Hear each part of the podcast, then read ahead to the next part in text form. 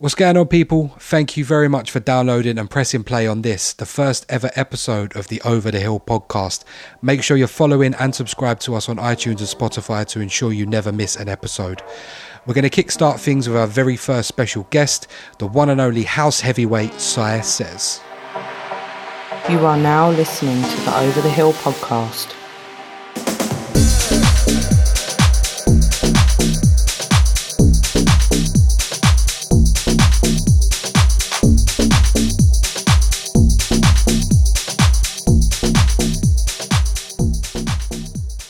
Welcome, welcome along. This is this is episode one, but it's the second one that I've recorded. So, uh, episode one of the Over the Hill podcast is what it's going to be called. Um, and my guest today doesn't really need an introduction, but I'm giving him one anyway. Um, someone that inspired me at the start of my journey through um, through not just being a DJ, but a proper DJ and and getting more and more into house music. And someone that I listened to. We were on the same station when I was super young, um, and someone that I'm really really happy I'm going to be able to sit down and have a long conversation with um, without interruptions of you know being in a club environment or something like that. Um, my guest today is an, one none other than the one and only Mr. Sy Sez. Sy, how are you, mate? Good afternoon, Jay. It's lovely to see you, albeit through the uh, through the medium of Zoom. Um, yeah, it's better better than nothing. Yeah, it's interesting that we've we've we've um, sort of stumbled upon this time to do this podcast because it comes at a time where we've all had a lot of positive news over the last couple of days with regards to right. things opening back up and i've seen just even today as we speak you've posted on your socials about a lot of the events that are going to be kicking off again and you know how many bookings are going to be flooding in now that you know we, we've kind of got dates where we're looking to be back in with the rest of society so sure how, how has it been for you I know it's been up and down the last year because there were some events last year and whatnot in a in a kind of a half halfway sort of sense. But how was the last how was the last year been for you um, with regards just to just to maintaining a sense of normality? Um, pretty crazy to be honest. Tough at the at the start to adapt to it, um, but good. It, it's been actually just crazy. It's been like a double edged sword. On one side, it's been obviously I've lost all my gigs basically like all most of us did um, DJs that do working DJs you know especially in the summer when I'm traveling a lot. Yeah. um, like because I do this for a living I've got the whole year scheduled out with my agent and stuff like that. Not every day of the year but you can look ahead quite a lot. So to have all that go boom not just in your own country but it's not like then you could go all right well I'll just crack on in Ibiza or I'll crack on in Croatia or I'll go to Italy or it, it all was gone. It was all gone. So at the start it was um it's very difficult to try and adapt to it. Um, but then eventually there would be like small little things. I was doing the odd like paid gig with Soul Heaven, but we were doing like a live, um, one of these like monetized live stream things of people called Clubify TV with like big names like uh, Barbara Tucker, the Shapeshifters, Jimpster, people like that. So there's stuff like that. Um, then I was doing like a lot of these brunches that came about and social distancing things. And it's good because again, there've been it was money in the pocket, but it makes you realize as a DJ what you really started to do this thing for. And it's not always the money, even though it's my livelihood, is like you crave that that energy that you have with the people, going to a club where people can dance, playing music to people who are dancing, not just sitting down and being told. And some of these brunches I was doing, it was like people started to get up and dance. You'd literally have bouncers getting proper aggy, telling people to sit down like the dance is going to get locked off if you don't well, the thing is, that's that's like that's their livelihood and the and the bar manager's livelihood and stuff like that. And it's it's one of the things that I know we'll, we'll probably talk about him a little bit on the podcast anyway. But Jalen hit me up um, last year right. about coming and doing some of his events, and it was one of them things where I really want to come and play, and I want to be part of the team, and I want to hang out with all of you guys and everything else, but I want to do it properly. Do you know what I mean? And yeah. I'm not one of these people that I, I, understand the need for the restrictions. I understand the trouble. Like my experiences with this past year and COVID and everything else is it's not been great. Um, sure. So I'm I'm quite cautious in that sense anyway. But I didn't want to come and do something that felt half-hearted because I, I, want to give the best of me to, to an event yeah. with people that I, I enjoy being around, you know. So sure. to be able to come and do a night with the likes of you, Eamon, Wes, who I've known for a long time, and obviously Jay as well, it's like I want it to be proper and, and, and what you were saying about like you know the vibe's not really the same because people are sitting around and stuff and i'm mm. just i just can't wait to see how happy people are when we do go out yeah um, i mean don't get me wrong i'm not gonna lie i have done parties where there has been dancing again yeah. because I'm a work like what I do. Like music is my is my um like I'm basically self-employed and music is my is my livelihood, my full livelihood, and a, a higher percentage of my earnings, yearly earnings, is done through DJing. Yeah, so obviously there's the production side and the other engineering, the other stuff that I do that's related to. I also work for a record label. I have my own record label now, so I've got different strings in the bow as such. But the bulk of the money comes from DJing, and also when you're in my position with my agent and things like that, our best work is done in the summer because we're traveling and we're out of the UK, right? So I'm getting better money in when I go to Ibiza, when I go to Croatia, like I said before, if I'm going to the Caribbean, wherever you go internationally, it's better money, better deals. So, you know, it was a big loss.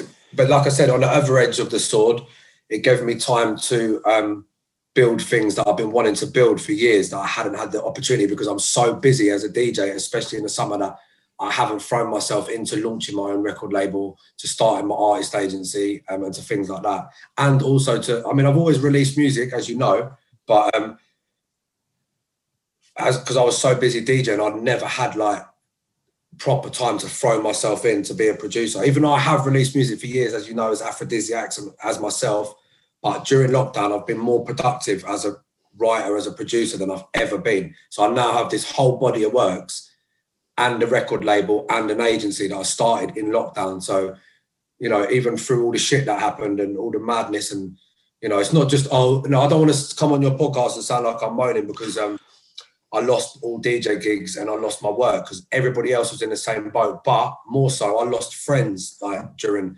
COVID. Died, do you know what I mean? To to COVID and not just to COVID, to other stuff that just all of a sudden just passed away like that. And my yeah. good friend Phil Asher, God rest him, that passed only a couple of weeks ago, just out of the blue like that. Um, another friend of mine, two weeks before Phil, Leon, who was a part of a, a brand called Nyamba Deep in London, um, he again just passed away, just clicked like that. So, you know, I don't want to be sitting there moaning about um, what I lost in a sense of DJ gigs. So I know like during what we've all been going through for the last year and a half, people have like had some a lot worse things happen. You know, I've seen a lot of the, probably I've just put the worst part of all of our lives, isn't it? Basically. Yeah, yeah, I think so. And it's it's interesting your attitude about it there because it's like you're still being able to take chicken shit and turn it into chicken salad. Do you know what I mean? You're right. being able to like you're able to sit there and go, right, this is the situation I'm in. Let's not fret and let's not moan about it what yeah. can I do to better myself when I come out of this? And I think a lot of people have gone down that road in, in whatever industry they're in.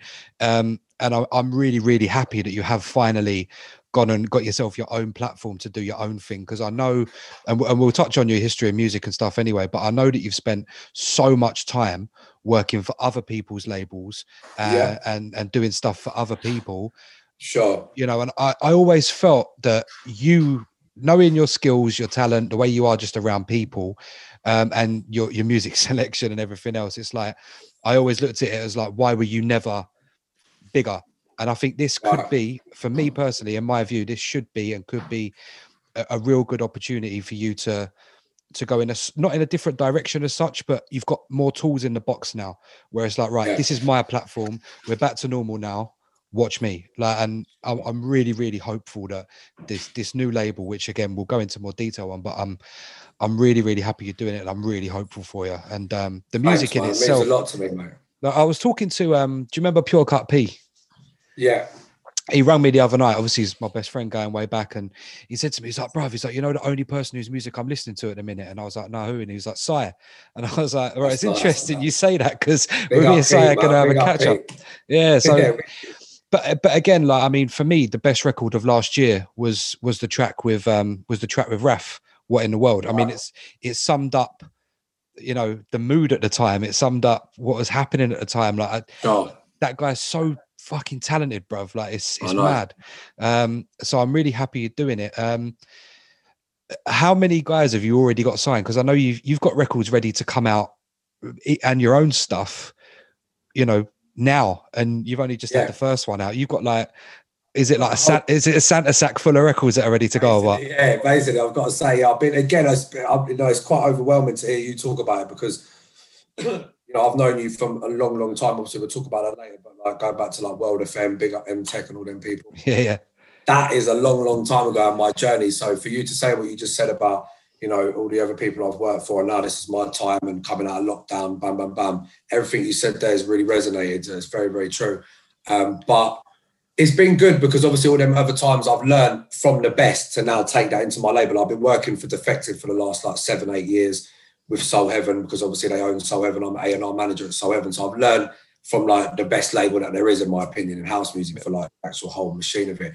But um, yeah, going back to my label Raising Records, yeah, I've got basically the whole year stacked out now because what it was, it was just going to start out as just a platform for my own label, right? So all the projects that I've been doing with people like Lifford, right? I don't know if you've heard of Lifford, or you know he is the singer. Yeah. He's famous for singing "Please Don't Turn Me On" back in the day with Artful Dodger, but he's one of the baddest singers in the UK, in my opinion. Uh, I've got tracks with Raf and the House Gospel, guy from the House Gospel Choir um, signed a track from the New Tech Music guys, which is my mate DJ E, Lee Marks, and his dad Kenny Reds, rest in peace. And they done a track with Robert Owens, which I signed as well, which I remixed actually, and then they asked me to put the remix out. And then I'm also teamed up with a lot of um, London artists, right? So I'm really passionate about the homegrown talent, not in like you know a territorial way or anything, but I feel like sometimes, like you said about me, the English, the London talent doesn't get as pushed as much. Even sometimes by our own, we don't push yeah. our own. Much. So I'm quite passionate about like the spoken word and poetry scene in London. I've got a lot of links into that. So I've done a series of tracks with um, some incredible poets. One that I've had a release with already, a girl called Ayaba, um, a next one called Natalie, Natural Right, and another poet called Yanae. So yeah, it's all like kind of like spoken word stuff. So I've got all the singing stuff, then like a little bit of the spoken stuff, and a loads of remixes. Like since I've started the label, I've had a lot of people come to me and want to get involved. It's been quite overwhelming and asking uh, to remix stuff. So I've been very fortunate. I've been able to give out remixes on spec to some up and coming producers as well as like some established ones. So I've got a, a good, good catalogue, man. A really nice catalogue of stuff that's going to come. Is the next is the next one Wes Wint? Is he coming up next? Yeah. So the next one will be Wes. And like I said at first, when I was when I was doing it, it was just going to be a platform for all my stuff because I've got loads of my own projects. And um, we've got a track with Tess Leah as well, a girl called Tess Leah, which is going to be part of my Mind State project, which we did done what in the world with. So my Mind State project that's going to live on Raising Records as well. But what I'm trying to do with the label, like I said, it's it's basically going to be like an old school vibe where it's not just I'm not just taking tracks and pissing in the wind and going, oh, I'll put that out this month and done. I'm trying to build something in house. I want to build a stable. You know, it's like back in the day when you buy a, a, a record uh, vinyl. There's certain labels like had a little bit of a stable. You knew that this one was going to come. They're not nervous, you know. With Soul Channel, uh, unrestricted access, all them labels. Yeah, yeah. They all had certain artists. To be honest, they all been Mr. V, Alex Alvarez, and that on there or if you went over to Strictly Rhythm, you knew that it was more this sound. And it was kind of like a stable of artists. So that's what I'm trying to build up. And also for them to, for all these artists to link up with each other. So someone to remix one person's project and blah, blah, blah, you know. So that's kind of happening now. Yeah. So the next one, going back to what you said, is going to be the Wes Wint track, which is a cover track of um, it's called You Will Know, the original track. It was done by BMU, aka the Black Men United. Yep.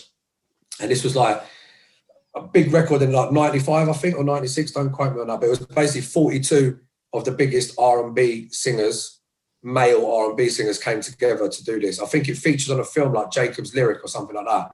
But um, you had like, like everyone, like D'Angelo wrote the song. And then you had like um, Tevin Campbell, like uh, Usher, Blackstreet, um, there's whole loads of names. I've forgotten so many of them. But like, check it out, like Google it, BMU, you will know.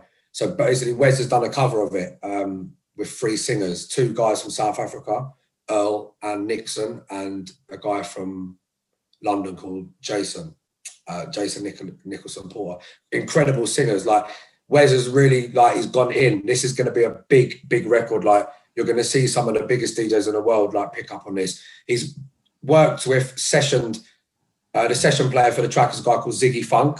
Who's quite I know Ziggy is, yeah. Yeah, he's an incredible musician. He's played like live bass on it, live guitar, played the keys, um, produced by Wes. and it's all been done during lockdown. So like the track's been sent to South Africa, one part Johannesburg to be recorded, then sent to Pretoria, then it's come to London to get recorded. So you're hearing like three male singers on the track. It's a big production, man. So um, yeah, that's going to be the next release after the after my my new release, which came out the other day. Yeah, what a tune! What a tune!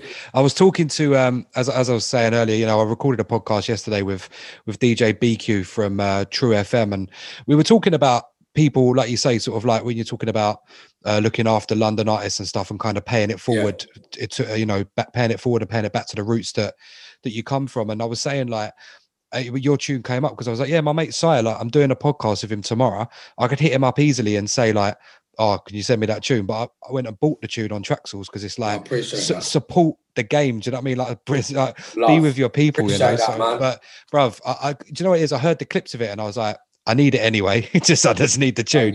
And I sat I listened to it about three times just just on repeat yesterday. Just let it go through me, and I was like, yeah, it's another one in it. Like it's, it's Raf again. Like that guy. I, I'm a massive house gospel choir fan. Um, right. I, have been to, apart from this past Christmas, obviously, because it got cancelled, I've been to House Gospel Choir Christmas party for like the last four years Seriously? in a row. Yeah, every time. And I've, I've, mm. spoken to Raf a couple of times on Instagram um, and a couple of the rest of the team as well. And I've just, I, I, went, the first time I ever went, I was at a time in my life when things weren't going too great. And right my friend Christy, like she said, look, I'm going to go and see these guys. Like, do you want to go and get a bit of food and and we'll go and see them? And then every year after that, we went to every single thing that they did in London. We saw them at Jazz Cafe one time. Um, they done that um, BST in the park at Hyde Park, and then we That's went right. to their their other Christmas party. Then I saw them at Southport. Then I saw mm-hmm. them again on Christmas. Like, bro, I've, I've been, I've, I've spent untold going to their gigs, and I'm yeah, a massive no, they're fan. Amazing, man. They're absolutely like I just. They're just a force of nature. They're, yeah how I met Raf, he came on my radio show. On, I was going to say, I remember seeing them coming on on my show. I saw Cal put up yeah. the videos, and I was like, I really, really hope that that's a more long term thing. And then when I saw he was working with you, I was like, yes. I know it was wicked. It was like the way it happened as well. Like they came on the show, and it was a Christmas special. It was around when they'd done one of them performances, like you said, like the end of the year. and um, I think like maybe eight of them came on. So Natalie, big up to Natalie Maddix, she's the boss woman of the, of the House Gospel Choir. She brought them all on, and um, like there was Raf, Natalie, um, Liz Nightingale. There was um, Zaza. Was Zaza there? I think Zaza there. Um, Mons and a couple of other male singers. CJ there as well. But then when they all came in, imagine we are in like the Mi-Soul studio, which is quite big now, but not big. It's like a commercial radio station size. So they came in like eight of them. So there's like the way they're positioned, like they're in like twos or they might be in threes. So like different harmonies, yeah, different ranges in different places. And I was in there with the boss, Gordon Mac was in there. Um, and I had like a couple of my little cousins with me and a little girl that used to work with us, uh, like a, um, a college junior, she'd do the social medias.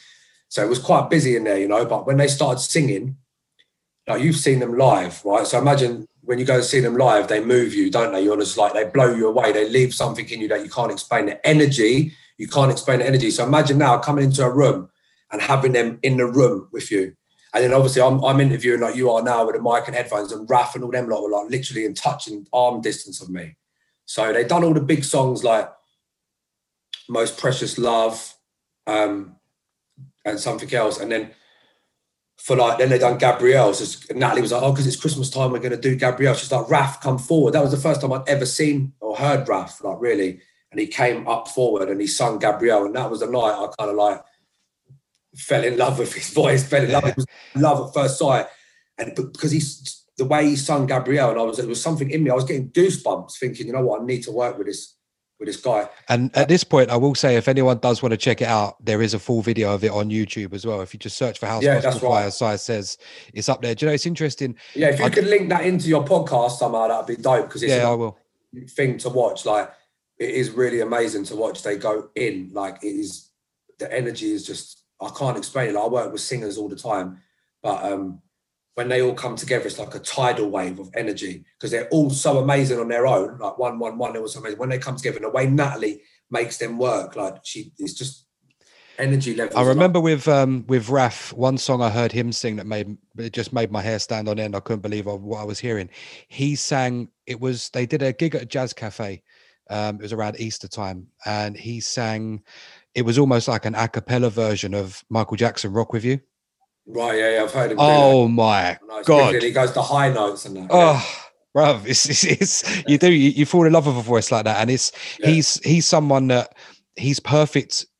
He's perfect for a lot of different music, but I think proper soulful house music, that yeah. that that guy is is is nailed in for him to to do massive things now. Definitely, he's very unique as well. Um, a very very unique artist. It was like from when we when like I didn't even like I wasn't even on him when when they done that performance in the show. It wasn't like I was like, oh, we need to work together, man. Let's swap numbers or anything like that, right? I was just in the moment enjoying that performance, and I felt quite special because it was like almost personal. There was only a few of us in there, like I said before.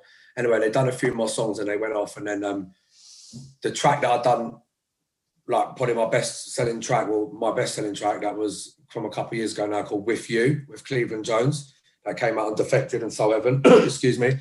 They um like it was in there that we were going to do a follow-up track basically and so raise you up i wrote that the music and everything for cleveland um, to sing on but then there was like a bit of a u-turn there where cleveland was um, he just released a jazz album a little while ago and he needed to focus 100% on that so he was like look sorry i can't do it um, for you at the moment um, and I, you know i love that when artists are honest yeah. you know taking it to like football in terms, it's like sometimes I compare music to football all the time. It's like, unfortunately, I'm a Tottenham fan. But when Bale wanted to leave Spurs, you get Spurs fans are like, oh, you know, what's he want to go there for? He needs to step. But you know, when when you want to fulfill your dream, like his dream was to play for Real Madrid. It's like what Harry Redknapp said: you can't keep him somewhere, force him to stay somewhere where he doesn't want to be. So when Cleveland came to me, I was quite um, heartbroken at the time because I felt like I'd been searching for Cleveland all my life as a producer. He's the most amazing singer, and like what he done with with you, the song that we created. Like again, like I told you, it's my best selling track, but the feedback that I still get to this day from that record, the way it's like touched people's lives, it's deep. It's like even weird talking about it. So when he then like kind of said, "Look, sorry, I can't do any more with you for now. I've got to focus everything on this jazz album." And I was like, I'd written this whole track for him. And when I'd done with you, I'd already had the music done, so I didn't know of him before that. He came on after the music, you get me? So now I already knew the mad magician he was. So I knew what to do when I was writing a new track for him.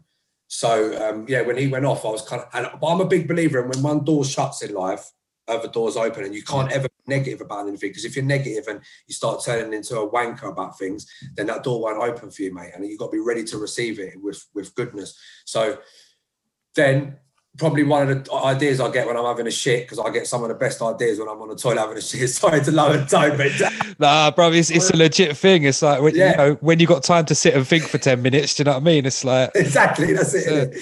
I mean, you're squeezing mine out for ten minutes, yeah. But um, I take a lot of notes when I'm in random places. Put it that way. And then I remember I just had this epiphany one day, and I was had the, the chords in my head, and I was like, oh, I can't believe Cleveland's not going to do this, but. And then I, then I was like, oh my god, Raf Yep. That guy from the House Gospel Choir. And then it, what we did, we did What in the World first, and Cleveland done backing on that track on What in the World. You got Cleveland on backing vocals, Cleveland Jones, who done with you. You've also got um, Liz Nightingale from the House Gospel Choir on backing vocals, and Raf himself. Um, so yeah, that was like we done that, put that out. That was under my Mind State project. That went out on my mate Paris's label. That was before I had my own label. That went out on Opom. Our people, our music. Big up to Paris and it done well. Do you know what I mean? We had a great reception from that record, like from everybody. Again, because it was, it weren't about oh, let's see how high this can go in the Traxsource chart or what DJ is going to be playing. This was our message and Raf's message to the world, really singing about you know what in the world is going on. But we've got to stick together. You know, sometimes it's got to rain for the flowers to grow again. If there's no yeah. rain, nothing's going to grow. So if you listen to the lyrics, it's quite deep like that. But um, again, we had some of the biggest people play that from Louie Vega playing it live on Worldwide FM to all the way through to everyone around the world. So it was, um, and Raf's the sort of person, again, like with Cleveland, like I'm not messing around anymore and jumping about like I used to, working with all these different energies and different people. When you lock together like that with someone like Raf, I believe anyway, um, that I just he's a sort of person that you just want to stick and embed in with, with, for a bit and try and make a body of works. Like you said, he hasn't got like a big body of works in soulful house music either. And exactly what you said, you hit the nail on the head. First time I heard him, I thought, right, this geezer can come into the soulful house world and make an impact. Do you know what I mean? Like, imagine when I worked with Cleveland Jones, who done with you, he'd never done a soulful house track before, and I was like, blood clot, this guy. When he comes on the track, if I get it right, he's gonna mash it down. And and like he is a supreme, like Raf, he is like a supreme vocalist. Cleveland. It's funny because when I pitched the um, the track to like defected, but I was playing it to other people around me, like that I played music to, whether it was Neil or my mate Orin that I'm close to from Bugz in the Attic, Afron, and they all thought it was a was a woman at first.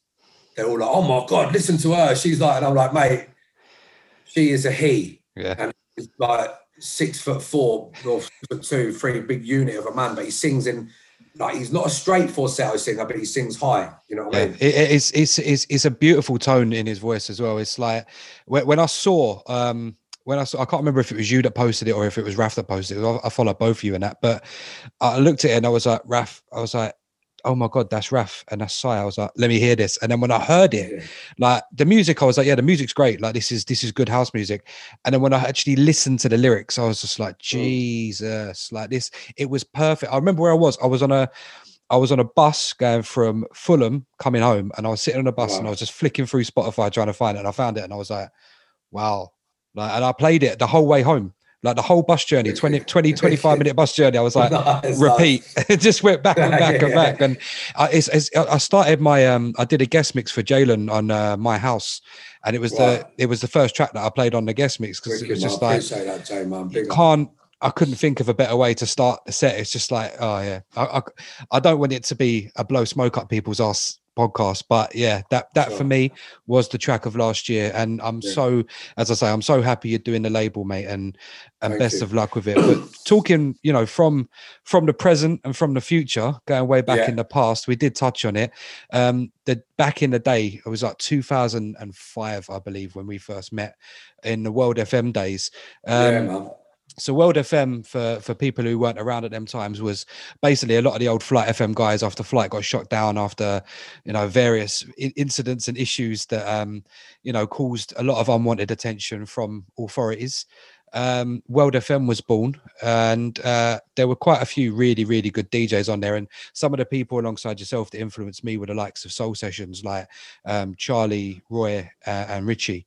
Um, and I remember me and John used to do the Saturday afternoon, and I, I'd, I'd listen, uh, I'd listen to Charlie and that on the, like when I got back, and then I'd listen to your show, and it was just, just purely influential, man. I, I, those days for me were just like, I mean, it's a forming time when you're 17, 18 anyway, but to have you guys around and listen to what you're doing and then go into some of the events and hearing the music you were playing, I was like, this is me. Like I'm kind of mm. dropping the the more electric side of house and, and the garage and stuff. And this is this is me from now on. And yeah I'd always grown up around it because my dad's a DJ anyway. Um, right. So I'd always grown up around like proper house music throughout the 90s when I was a kid. Um, so it was always in me, but listening to you guys was so influential. Um, with regards to World FM, what, what, why were you on there and where were you before that on radio? Did you do a lot of pirate before then? Yeah, I've done quite a lot of pirates before that. Like yeah, quite a few. I'm trying to think, was that 2005? Was it? Yeah, it was around 05. Yeah, I, I turned 18 in 2005, and I was I remember being there around then. Yeah. So yeah, like over the years, I've done like so many different pirates in London. But how I got to World FM was probably because I often done like bits on Flight FM because I'd grown up with M Tech. Big up M Tech, man. Yep. um, I won't say his government name, even though people, most people know it's a common Irish name anyway. It's probably a million of them. But yeah, so M Tech, big up M Tech and the full family, little Sonny. Um, I've known him like literally, like I said, some school days. So it was his new concept, and he's kind of like to give a little breakdown of M Tech. He's like one of these die-hard pirate radio guys. this guy will never let it die. And for me, the pirate radio thing, no matter what anybody would tell anybody out here, is still the is still maybe not as influential, but still a very um, important like foundation, pillar, and core. Well, I've had this conversation. I've had this conversation a couple of times recently. On I was a guest on another podcast, and right. obviously yesterday, you know, the next episode I'm going to be dropping goes deep into it. Um, right. And we were just saying yesterday that if it wasn't for Pirate Radio, this this is the level that it goes from, right? If it wasn't for Pirate Radio, Stormzy doesn't headline Glastonbury. That yeah, yeah, yeah. that's the evolution right there. No, like, you're right, exactly. You're right, and that you know, there's so many people like there's so many um, even big house DJs that went commercial and, and had massive tracks. Like it doesn't come along unless people weren't, you know, on on the tops of the shops in Crystal Palace in the 80s setting up LWR uh, and Gordon wasn't doing his thing. Do you know what I mean? Yeah, yeah, um, no, you're right. And yeah, I just it, it, again, it's one of the reasons I wanted to get someone like you on here because I know that you've. I remember I used to listen to your show on Unknown like even right. after World yeah. FM and stuff. But I was always yeah, interested yeah. as to as to how you were how you got into the World FM scene because um, yeah, I was, I was through MTech. It was, but I'd like I said, I'd done like so I wasn't. It was weird because I'd like floated around between all different kinds of stations. I'm not going to start naming names, but I had like little bits of like not beef, but it was weird because I always played house as well, right? So sometimes them stations there's certain ones i was like kind of around it was straight garage on these stations. They didn't receive house too well in them days. Like everybody had jumped on the two-step garage thing or even before the two-step thing. So i like flitted around in between places. I used to do the odd guest show but like i think like Flight FM because I'd done the odd little thing because obviously MTech r- runs it right, and then obviously you had like TNT and all them people. Rest in peace, to TNT passed, and they were kind of like affiliated with Dream FM. I think back way yeah, back. Yeah, yeah. Sub Zero I remember was was a Dream yeah, Sub Zero is a good friend of mine as well. Big up Neil, man. Sub Zero. So again, Sub Zero, MTech, TNT. I grew up with all them lot from school days, so I was always kind of like in and out. Um, but I never played like drum and bass or garage. I was always like playing house.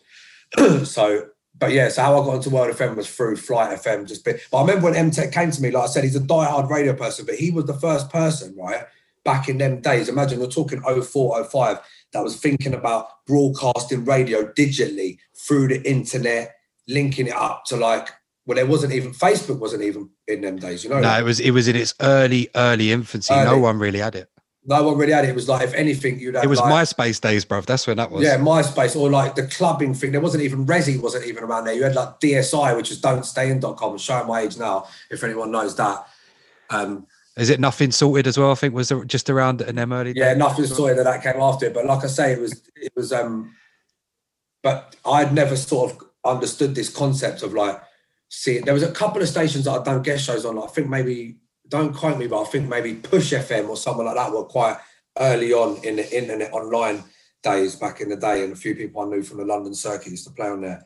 But at the time I was doing World FM, it was it was just after that or around at the same time that I got onto Unknown FM, which was um no sorry, I left Flight FM and I went somewhere else, a station called Mint FM. Yep.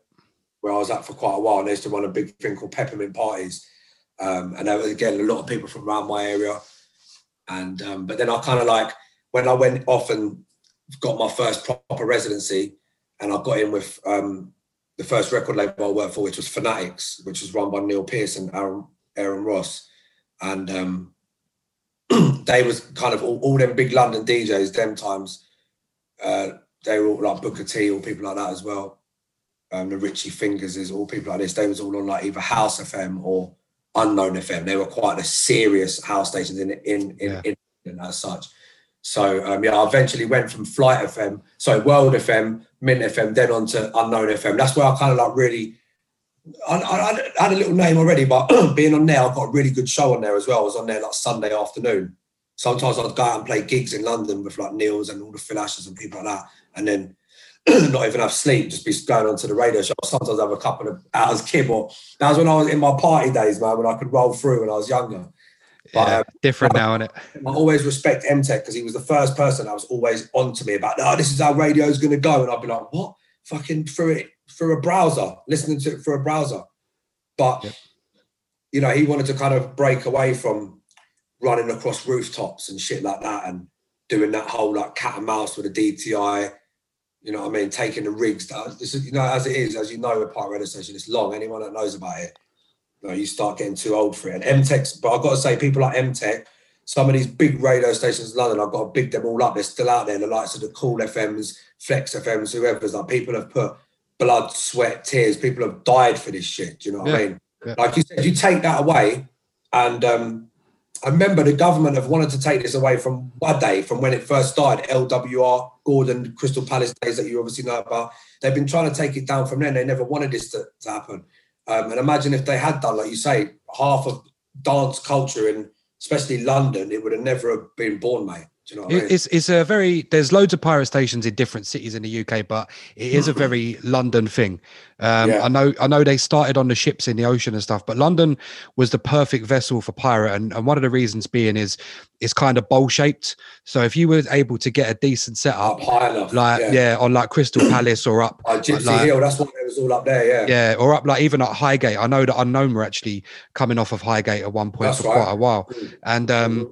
if you're able to do that with London being as bowl shaped as yeah. it is, you're hitting everything. Bro. I'm not going to start naming names, but like at one point in my career, like a little bit before, like the years that you were saying when like when I wasn't out there, obviously it wasn't I wasn't doing it for a livelihood. It was like early two thousands, yeah, late like I had a flick of the millennium. I was heavily involved in a couple of stations. I said I'm not going to name names, but I was living that life, like up on rooftops there, breaking through um, hatches. Because what we used to do, we used to always have midpoints, and um, yeah, so we're double stacking places. I mean, that's like an old, like I think Kool FM or someone, they're probably like the first people with the double stackers. But obviously, again, like, you know, 20, 30 years on, people were emulating what people were trying to do. But there's one particular block, I don't know if I'm going to name it or not, because it might be obvious to who it was, but um, it's like what you said, exactly what you said. So London is a bowl, right? So if you can get into a, a perfect point, but where this point was, was, um, it was actually situated on one of the main A roads that runs through London.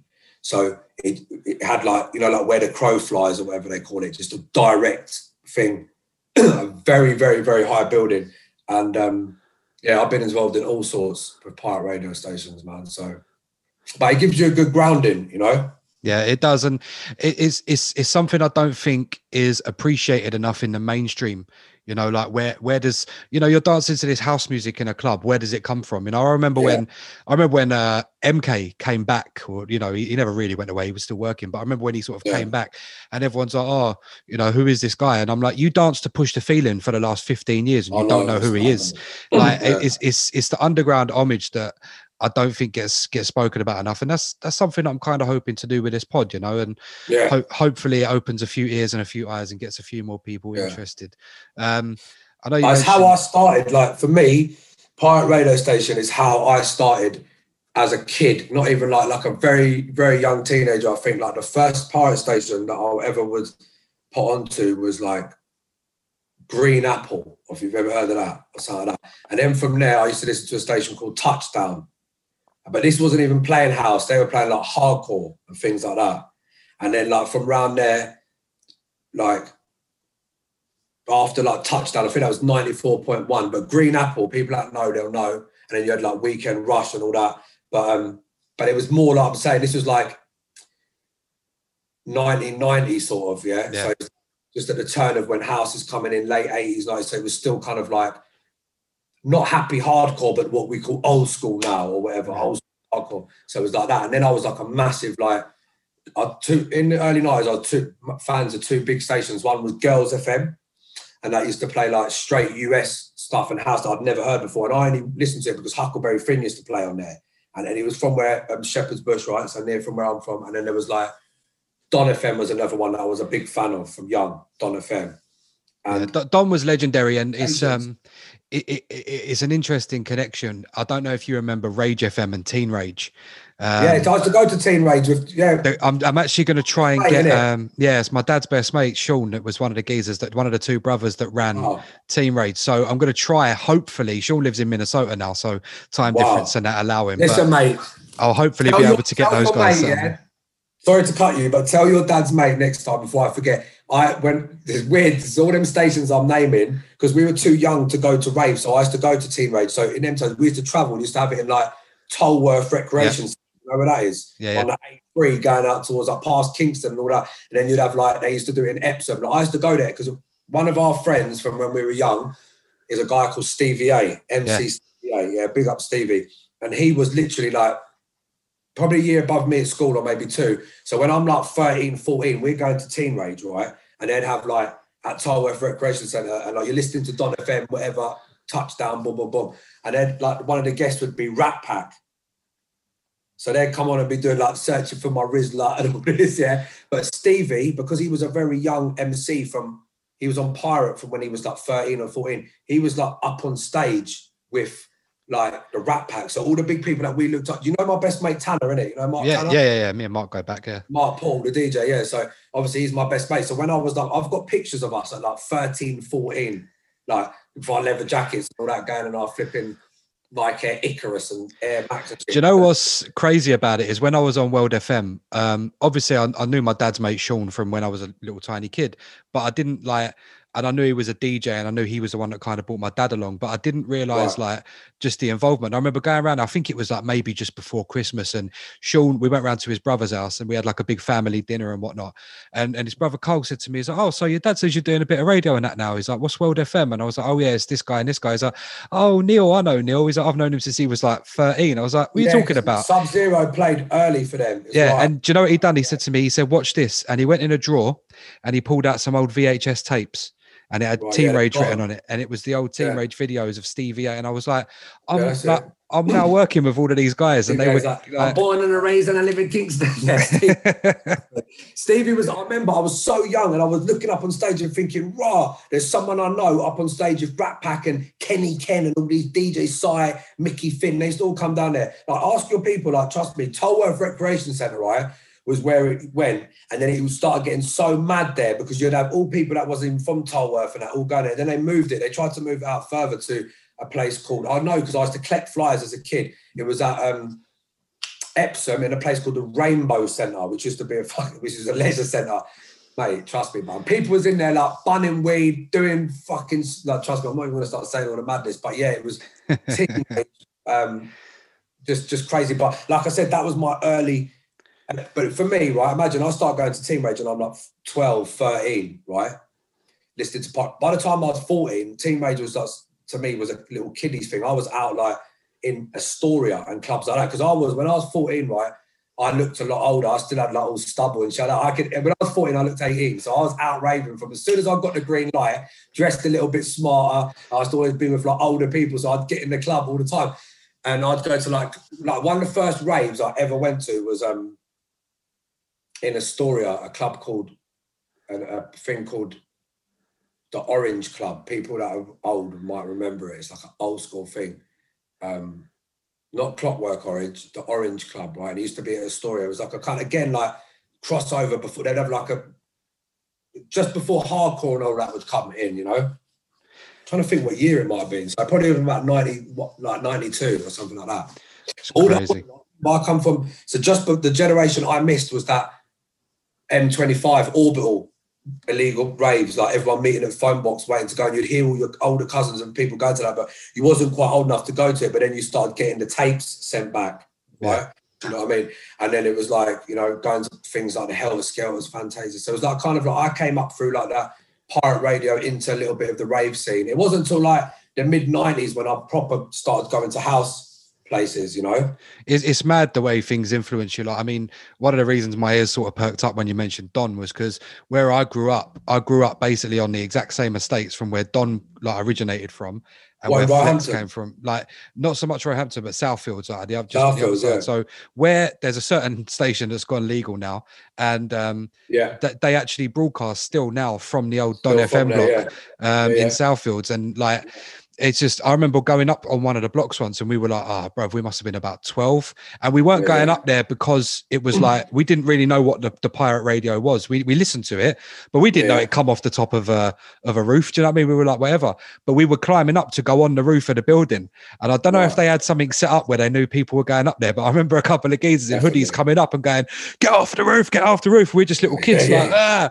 And then later on, when you look back on it in life, you realize, you know, what the fuck you were doing. but yeah, over there, like if anybody knows it, that part of London, southwest London, where like you're talking about Roehampton, it's basically just one big council estate full of blocks. So there's yeah. like you've got Danebury, you've got Alton, and it's just big old towers. And again, it's on the A3 again, so it's like up high on the A3, straight yeah. across. So yeah, big up all the original Don FM 1057 105.7 massive man. Again, it's been like I, when I was a kid traveling around on a bus with my Walkman on, I used to listen to Don FM religiously. I was into like um, people like Atmosphere and King Size, but again, it was like hardcore. Big up Nasty, uh, Nasty V and all them, like man. People yeah. like Revelation.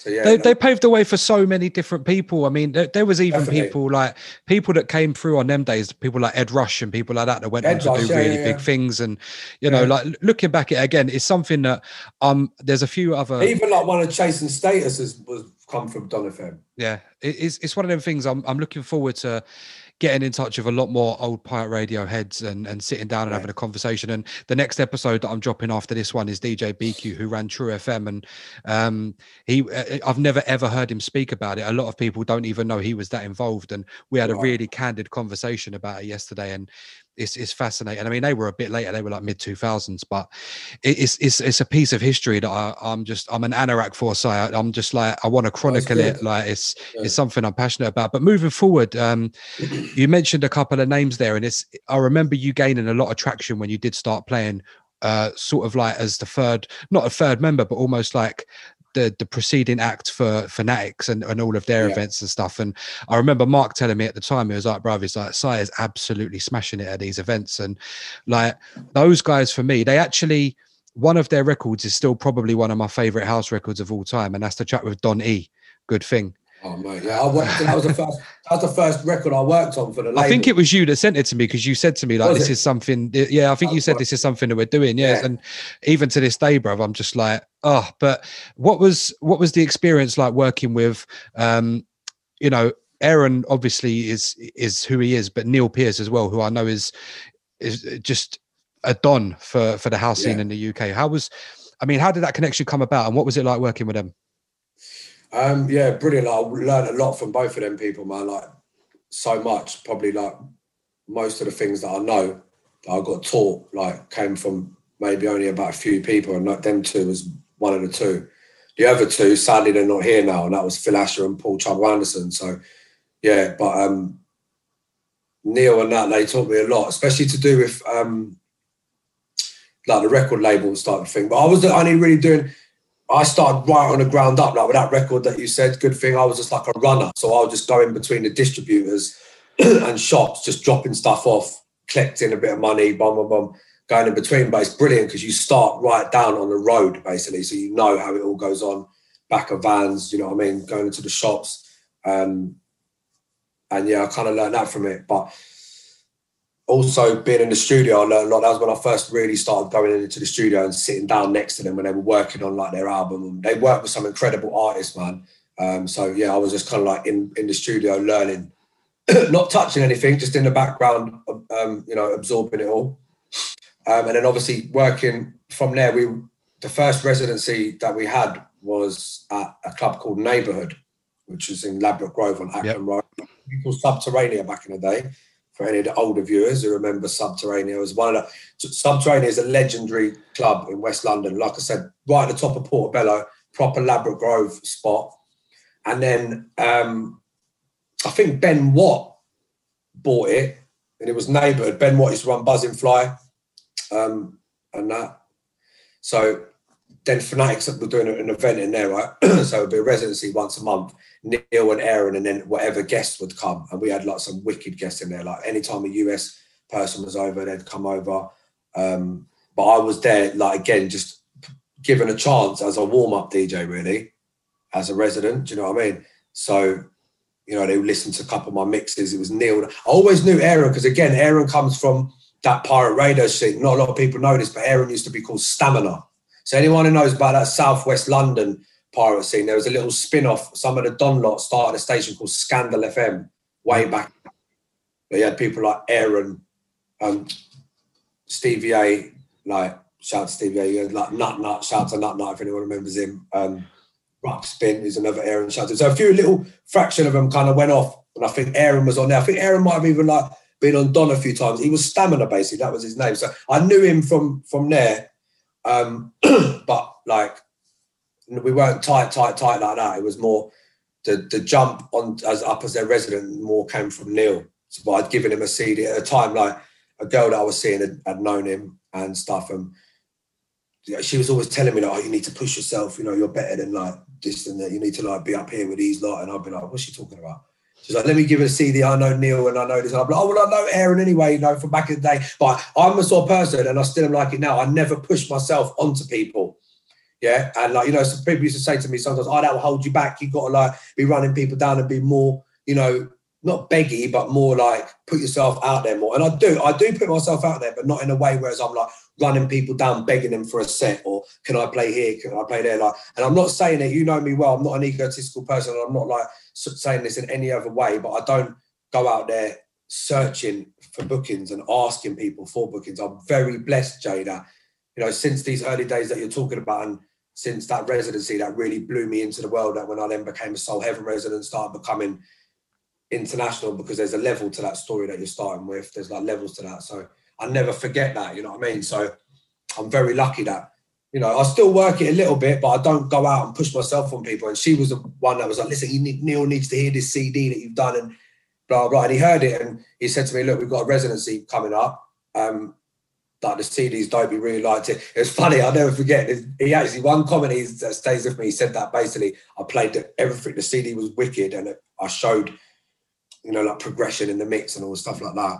But um, I was playing my music too fast.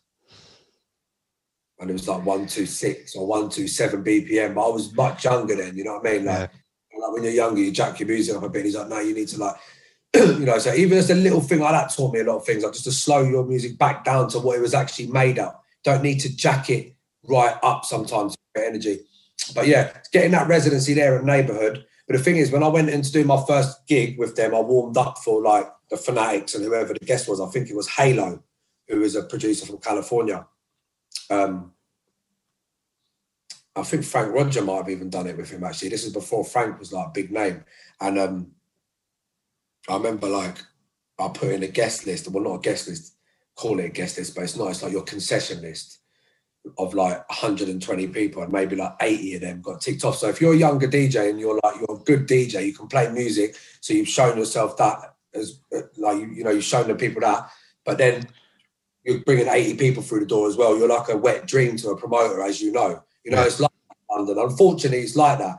You know it shouldn't be, but it is. You can't just think, oh, you're going to get booked because you're a great DJ that plays great music anymore. Some people will book you for that, but there's a lot of promoters, name no names, a lot of clubs. They're booking young DJs on the back of how many tickets can you sell, not how good you are or what music you play or can you rock a crowd. It's like, oh, what you can bring 20 of your mates for our oh, extortion at 30 pound door price. Yeah, you come in. And and but they, you know, they've got a stage in in London where um, probably it was probably UK wide to be fair, but they they got a stage that promoters stopped being promoters. They just yeah. started being organizers, and then they yeah, were basically. relying on DJs to do all of the work for them. Um, their job. Which you know, I mean, I get it. If that's the hustle, that's the hustle, right? But yeah. it's it's something that always really disheartened me and, and and stopped me from really pursuing it as a career because I, I just hated that atmosphere of like as you say, sort of like having to sort of put yourself on people and I need to sell yeah. this ticket and that. And yeah, I, I, wasn't really feeling it. But um, yeah, I do remember. I think I went to one of the neighborhood parties after after Mark told me about it. But I think I think it was a little bit later on, and I'm not sure you were actually there. I can't remember, but it's, it's a long time ago, and I've I've done way too many um, South American supplements since then to remember anything. Yeah, um, we moved anyway. We moved to a club called Herbal. It got quite big at neighbourhood, and we ended up moving to Herbal in Shoreditch. Yeah, which was a, yeah quite a legendary club in Shoreditch, just on the Kingsland Road, and um, again, like we done parties there for years, man. As fanatics, like we had everybody there from like so many different names: Osunlade, Spen, um, Soul to Soul, DJ Deep, like Victor Duplaix. I could just go on all day. We had so many, and then we what we did, we partnered with BBE. So BBE used to do the top floor, BBE Records, and Fanatics we'd do downstairs. So BBE, like some days you'd have like spinner upstairs of Victor Duplaix, and we'd be downstairs of like me, Neil, Paul Trouble Anderson, God rest him, and Osunlade. That's you know, we used to have it round. Those like the golden golden days was like um, that was when the soulful house scene was like thriving, thriving, and obviously we were Soul Heaven residents as well. So Soul Heaven was like the main soulful house night at Ministry of Sound when you had like Masters at Work coming over, all the big acts. So um, yeah, I think Soul Heaven was just consistently an incredible brand like not just yeah. a label not just an event but just the full package like even even down to the merchandise like i wish i still had a couple of my old soul heaven t-shirts know the ones like i know i know, I, I, I wish, same man I, I ain't really forgot any man i know those t-shirts used to be dope yeah, and it, you know, them times were incredible. What as I say, did you have? Uh, I just had the black one with like a sort of yellowy gold, gold kind of thing on yeah, it. Yeah, yellowy gold. Yeah, that's the one. Yeah, mate. Yeah, I, I, remember them days well. Um, like getting onto Soul Heaven for me was a big uh, step up in my career because from working with Neil and like um, the Fanatics, just being a warm up, that's where I really went into the world. And I kind of like went off and played for people like Bobby and Steve. Got my first gig with Paul Trouble Anderson. That was quite a big moment. was was that around the same sort of time that you started? Because I remember I hadn't seen or heard from you for a little bit, and obviously we didn't. We don't. We're not like best mates. We don't talk all the time, but it's like every now and again I'll see you on the socials and that, and we'll like maybe message back and forth. And I remember there was a time I didn't catch you for a little bit, and the next thing I saw, I think it was what was the brand called? You were playing out abroad somewhere, and I think it might have been Stereo Sushi or something like that. Right. Yeah. And I was like, yeah, I was like, what the fuck is like what's going on here like you just seem to go from simmering to just like boom. Was that around the time that the international booking started coming a little bit more often?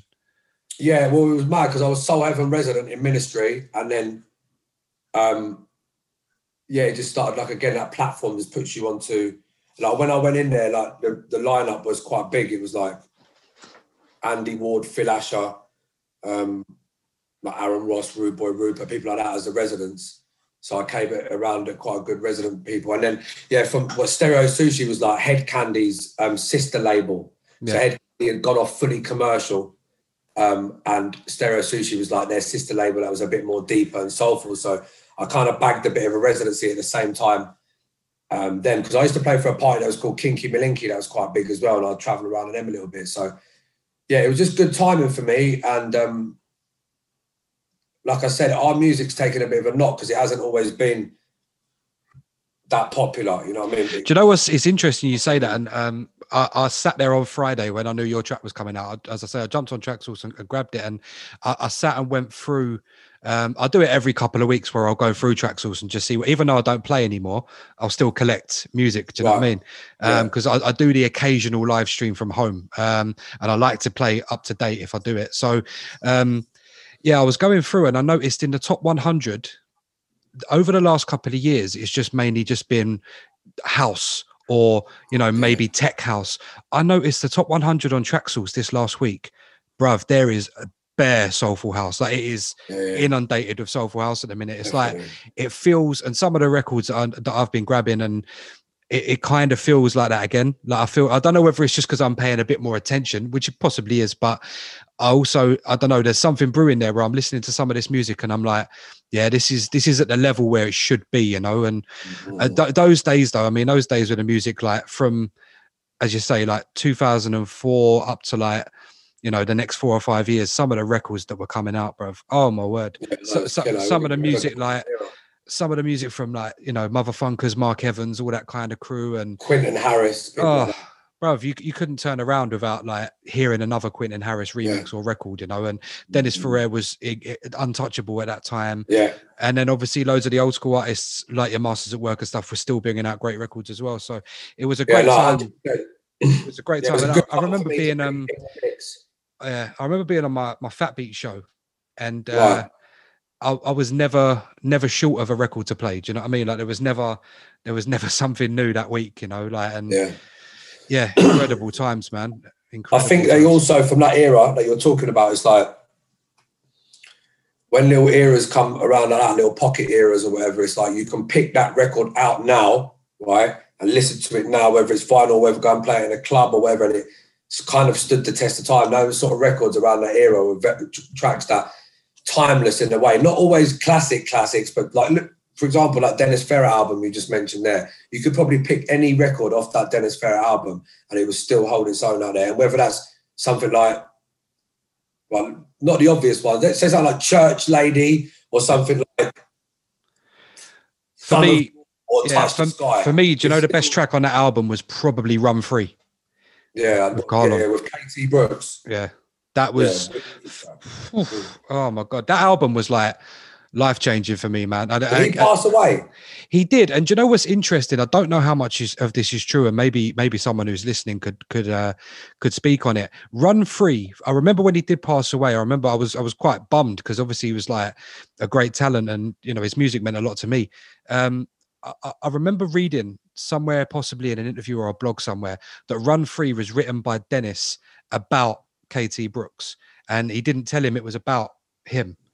And he just gave it over and and just said like you know here's the lyrics. That that was the story that i heard and wow. i hope it well, is true because it gives me goosebumps. yeah, yeah I, I, hope it's wow. true because it gives me goosebumps thinking about it so um, oh. yeah but yeah that, that album was was fantastic and influential. Um so obviously by this point you're you're you're soul heaven resident and stuff. When did the transition to, to coming in like working for them full time happen um so what, as you mean, like on the label side of stuff? Yeah, on, on, on, the actual label, yeah. Yeah, that was like probably about six years ago now, maybe a little bit longer, when we merged with Defected again, because they were back in that golden day that you said. Aaron, so Aaron Ross was the head of A and R then for Soul Heaven, when we used to release all the compilations and all things like Stuck, Peven Everett, um, like I can't do without all that early Pev Everett stuff trying to think what other stuff was on there. There was um the whole dope stuff. The catalog's just ridiculous. So yeah, Aaron was like the guy there signing all the stuff. Then they left, defected, and however had like a bit of a split for like maybe four or five years, and then they came back. And then in that time, then Neil went in as then Aaron went over and worked as defected. It was like Simon Dunmore, one of the main influential A and R's alongside defected, right, for years. Um, and then Neil was running Soul Heaven, so that over next wave of Soul Heaven releases, the A and R, he was signing a lot of stuff. And then I kind of like when Neil moved on, and then when we they done another joint venture again with Defected, then I went in as the A and R manager for this wave that we're in at the moment, which has been about five or six years now. So um, yeah, that's when I first went into like the label side of it. But apart from that, I've always been like a resident for Soul Heaven and I've been again lucky that I've been there for so many years. From when I started off as one of the younger ones at Ministry, I kind of worked my way up, and then we've got an international roster. So every year we play at like Ocean Beach is the residency for us in Ibiza has been for seven years. We've got residencies in Croatia at festivals at ADE, which is Amsterdam dance thing. So again, I'm blessed that I can go around to different places and represent. And it's an honor for me because before I got playing for Soul back in the day, I used to rave at Soul as a raver go there and watch, go there to watch Masters at Work, to watch Frankie Knuckles.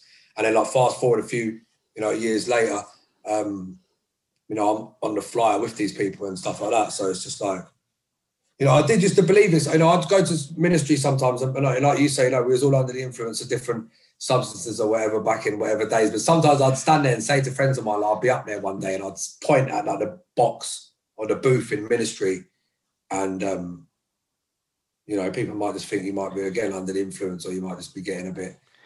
It it does. It means you've got to believe it to, to achieve it. I mean, you've got to see it. Yeah. Got, if you don't see, if you can't see something as a possibility, then you're less likely to do it, aren't you? That's the way I think. It means a lot when when you um when you achieve things like that. I remember something that was was a really big deal for me was I've warmed up well twice now for Grant Nelson, like right, a, a musical idol for me, and I also got to play at um, an Objektivity night, which obviously Dennis's night um, right. at, at, Egg. I was in the other room. It was just, I think it was just him and Andre Hommen in the main room. But yeah, um, but yeah, like little little things like that, being able to e- even be on them brands. Like when I was a kid, when I was like 18 on World FM, not really knowing what I was doing, to then being able to go and competently play on the same event as these people, for me was like raw like so i get exactly what you're saying and what you're saying is it's, it's on an even bigger scale. So it's like got goosebumps for you mate. Thank you. Is there was there ever a time um whilst you were working with soul heaven that you actually had to stop and sort of look back at everything that you had done uh, and just just take it in? Because for me that'd be a big like i'd have to sit there and just go like oh, i'm actually doing this you know them ones yeah, sometimes like I do. I'm quite a reflective person, but you know, like I'll be traveling a lot with them. Sometimes I'll be and in different places, and I always like to visit the sea wherever I am.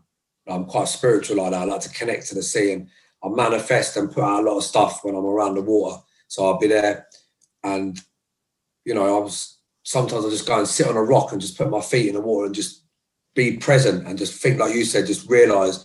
But it is sometimes hard to put it into perspective. Um, but I don't like to sit there and dwell on it too much, especially like when I've noticed myself in booths. All of a sudden, you realize, shit, I'm about to like come and play after like Kenny Dope or something like that. that I've done quite a lot, or Terry or some whoever, even Paul Trouble Anderson, like people like that, when you start realizing shit, especially Paul, because when I was coming up in London, he was the man. He was like the man, the DJ that everyone looked up to. So when you start getting amongst them, but if you sit and dwell on that too much, you're going to feel like, I don't know. For me personally, you just got to get on and do it. You know, you got to realize that you know what you're good enough to be here amongst them. So you're not here for no other reason than that. But um, I did used to reflect sometimes a lot. Like I said, when I'd be there on a beach or I'd be on some random rock in like wherever by the sea, and I'd think to myself, "Raw," you know. That, and I don't, you know, I'm very, I don't believe in luck. So I just, I'm very grateful for the blessings and for the journey. Do you know what I mean? Yeah, and it's it's something I've always noticed of you, and as I say, you you do tend to pay it forward. I've known over the years. Um, it's one of the reasons I, I really I, I, was quite eager to put you with Jalen because I know you can take him under your wing and and and show him things properly. I know you've done it with other people as well. Um, I know you've got a great relationship with uh, the likes of Ellie Cox, who's like a quality young yeah. DJ as well, and she's been coming up for quite a long time. Yeah, um, Ellie, yeah so uh, you know I, I, get entirely what you're saying mate and, and i know it's all it's all genuine and legit you mentioned um you mentioned a guy there whose, whose, name you've mentioned a couple of times and i know we only we, we barely spoke before we did this podcast and i just said look you know i'd like to if possible sit there and ask you about your relationship with a couple of greats who have sadly left us and yeah. one one that was um recent that we'll get onto but but paul trouble anderson um who passed away i think it's, it's been a couple of years now um yeah.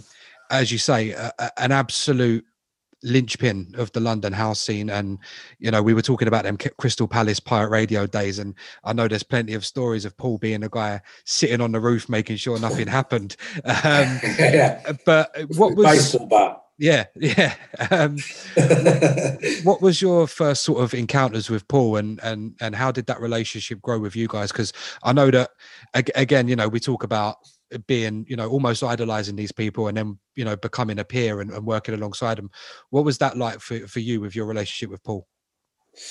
Yeah man it was like just epic really. It's just crazy. It's hard to really put it document it but um like firstly paul's um was very important became very important to me like starting off at the end like before he passed he's very important person to me, not just as like a musical mentor, inspiration, or a guide or whatever, almost like Phil was as well, came out of music and almost like a life mentor, almost like a, you know, if it wasn't for people like Paul, I probably wouldn't have become a dad. I think that's how deep it was for me. Do you know what I mean? He came out of music for us, and towards the end of his life, when he was battling with cancer, like I've never seen anybody battle. I've done a lot of gigs with him. I travelled a lot of the UK with him. Um, in Ibiza quite a bit into Croatia, so I spent a lot of time with him. But starting at the beginning with Paul, again, he was someone that you looked up to. I remember the first time I ever saw him in a club playing was when I was hadn't ever heard like vocal house or like garage, what they called it then, because I'd come from that rave scene, like I was saying before. A lot of the clubs I was going in, and I won't say the reasons why we we're in there, but it wasn't for musical reasons. So it was a lot of the harder boom, boom, boom, bangy clubs, right? So the main room was always like tough house, almost what they would call hard house now, whatever. Yeah, house wasn't broken up in these days. So anyway, start naming names or places. So no, I'll name names. This one, this one used to be the Coliseum um, in Coliseum, right? Way before Garage was in Coliseum. They used to have a club in there called the Satellite Club. The main room was all banging hard house, like people like Craig Demet, Graham Gold, Dave Lambert, all these sort of people, if anyone knows. But then in this little side room, which we didn't really frequent because me and my friends we were there for other reasons in the main room. Um, but every now and again, I'd dip into this little side room, and this little side room only held like 200 people. The crowd was a lot more cultural. There was a lot more black people. Um, the crowd was a lot more mixed, yeah, and the music was a lot more groovy, soulful. I'd never heard house like it. It was almost like disco and Motown on a house beat, um, and the dancing was completely different. And I remember going in there and I'd never heard music like it. I was like, what the fuck? It was so different to this high tempo, like you'd get the odd vocal licking off in the main room, but it was like if anyone knows, like that club was like a before like the a club called Peach like took off, which was like Friday night I at Camden Palace. Peach stuff down quite hard. Everyone's having it large. It's not like anywhere like what I'm was into. So, but like going back to the satellite club, I've never heard a room like that. Never heard music like that. I'm in this room, then I see the DJ, and I'm like, who the fuck's this D? Never seen a DJ like him again. This guy's like looked like Apollo Creed from Rocky, like his arms, everything like was ripped like a specimen of a man, and he had like a waistcoat on, like flashing, and it was trouble and like bandana on, and it obviously like his physique and just his aura. First of all, the music hits you, then you see like because I was a kid when I was younger, I used to love to go to the DJ booth and hang over it like that and look at them. You know what I mean? Look what they're doing. I spent hours as that youngster just like half of the time I might have been spangled, but I genuinely watching them, just studying like what they're doing with them. Because mixers in them days, they're like dinosaur mixers, man. Yeah. So I'd love to watch a man how they and it was vinyl as well. There was no CDJs and that. So I just just love to study him. So I remember I was waking my way towards the DJ booth and you see him and you're like, who the fuck's this guy? And um, he then the music hits you first, then his aura, then the dance moves. Because I don't ever seen a DJ dancing like this like trouble. He's like spinning around at a million miles an hour doing mad dances. And I remember someone was like, "Yeah, that's Paul Trouble Anderson," and obviously you know the name, like you think you know the name, you know, because I've collected flyers as a kid. But that was the first time I'd ever seen him. And in that room, um, it was like I said, it was a side room to Satellite Club, which was in the Coliseum, and that room was like the residence for Bobby and Steve. So you'd have like Paul Trouble Anderson playing in there, and even Seamus Haji, who's like quite a big name. Yeah, yeah. Playing that kind of music then, Seamus, and I'm trying to think who else. I can't think who else, maybe Chrissy T, but I remember then every week when I'd go back to this club, eventually me and the people I'd go to this club and forget not naming names of what we was doing, we got banned from this club. So I could never go back to. But and I used to get sometimes told off for going in this side room because in this room, again, without saying the reasons, it wasn't about anything but music. Yep. Not about drugs or drink or it was straight. And that's something that it was weird. I remember I walked in there, I'd never seen anything like it. And I've been to like raves and parties, and I was probably like 17 at this time. Right. So from then, obviously, then you like because I was collecting records then, I was a D, little DJ doing all my little house parties and parties. So then that's when I changed as a DJ because I'd go into record shops and asking for them tunes. Like that 10 City record that Trouble's playing, or Bobby D'Ambrosio, like moment of my life. Dun dun dun dun dun dun dun that was like a big trouble. I remember it was one of the tracks I first heard him play in there. And I'd never heard anything like it in there. So then from there, I started going to places like trying to go to like Garage City and around these other places. Um, so Paul, that's the first time I saw Paul. And then um, obviously it wasn't until probably like maybe 10 years after that, fast forward 10 years, that I played my first gig with him. Because basically, Paul was the person that gave Neil Pierce his break. So Neil, like in the Loft days when Trouble ran a legendary like Loft, Jeremy Newell was his resident. Then he gave Neil a big break. Neil used to work at like record shop, Release the Groove and stuff like that, kind of put him in the game when he was younger. But what really put him in the game was Trouble, you know, because if, if Paul's bringing you on as his resident in them days, that's like the biggest like watermark stamp certification that you can have. Do you know what I mean? From the big man. So he brought Neil on. So um, you know, years later, I remember the first gig I ever did with Trouble. I was they I said to me, I got Neil said, Oh, I'm gonna try and get you Trouble's doing a big party in London and was asking me about warm-up DJs to play. And the thing is, like, this is another thing I say to the youngsters who are like watching and listening out there. It might be different in like different types of house or other genres, but sometimes like knowing how to warm up or how to play early sets is something that can be so important for you learning how to DJ and really yep. finding yourself as a DJ because it's the time. But where I come from, it's not about just having one gear going on and playing all the bangers and just going bam, bam, bam. And you know what? As a youngster, and this is how I got. It's weird because I still tell people I feel like I got more of a reputation as a warm up DJ than I did as someone who can go and play a main set and, and still bad up a club.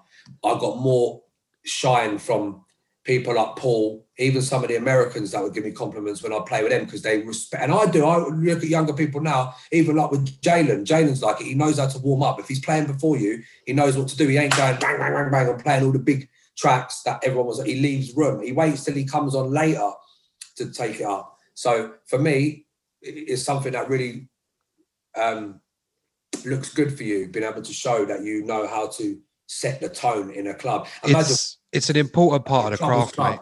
It's an yeah, really it's all part of the craft, mate. And people don't learn that now. It's just like, you know, when I've done that, for example, when I got in there to do that, got in there, and um, again, I'm not going to name names, but like these people that um, th- there's a rotary mixer, and Trouble doesn't use rotaries. He likes to use crossfaders. So they had a rotary, a big UREI, triple track UREI, and then like the Pioneer, I think it was Allen and Heath in there that had the crossfader.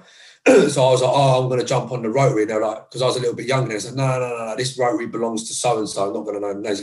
This person's touched it. This person's had his hands on the knob. What do you know how to use it? Do you? And I'm like, yeah, yeah, I've used them before. Don't worry. Are you sure? Well, Trouble's using Alan Heath. Why don't you just crack on and that? I'm like, to be honest, I hate Alan Heath mixers. I think they're terrible. Alan and Grief, I call them. So I was like, no, you know, I want to use the. So anyway, in the end, he lets me use the rotary. He was eh, trouble. Ended up coming over and saying, listen, if he wants to use it, let him use it. They're like, all right, okay, go on and you can use it, but don't fucking break it. Tony Humphries has touched this. Fucking um, Frankie Max naming all these names of people that touched this mix. And it's anyone that knows the UREI is like probably the granddaddy of the the rotary mixers, yeah, where meaning that is knobs rather than mm. faders, sliders, right? So anyway, I'll go on and start playing. And then I literally I put the first record on, I look up and this whole place is just packed of people uh, because they're all there because it's troubles. I think it might have even been his birthday or something. I can't remember what it was. And who else was playing? I think DJ Disciple might have been playing actually. I think it was. So it was a big thing. So people come from early and when in Troubles Party, you got like proper soulful house, jazz, dancers there. So it's like, coming in, what you got? And I remember I was playing and he wanted me to warm up for two hours. So I got there at like 9.30, starting at 10 to 12. So I'm like, nah, getting there and then and it's just wicked. It was one that I still remember the set. It was an amazing set. And about 12 o'clock, um, like the club's like, and I hadn't gone like where I really wanted to because obviously I'm still warming up. So I was just taking it up there. And then um, he kept saying, play on, play on, just keep playing. So I was playing for maybe like two and a half, three hours before the time the time I before he came on.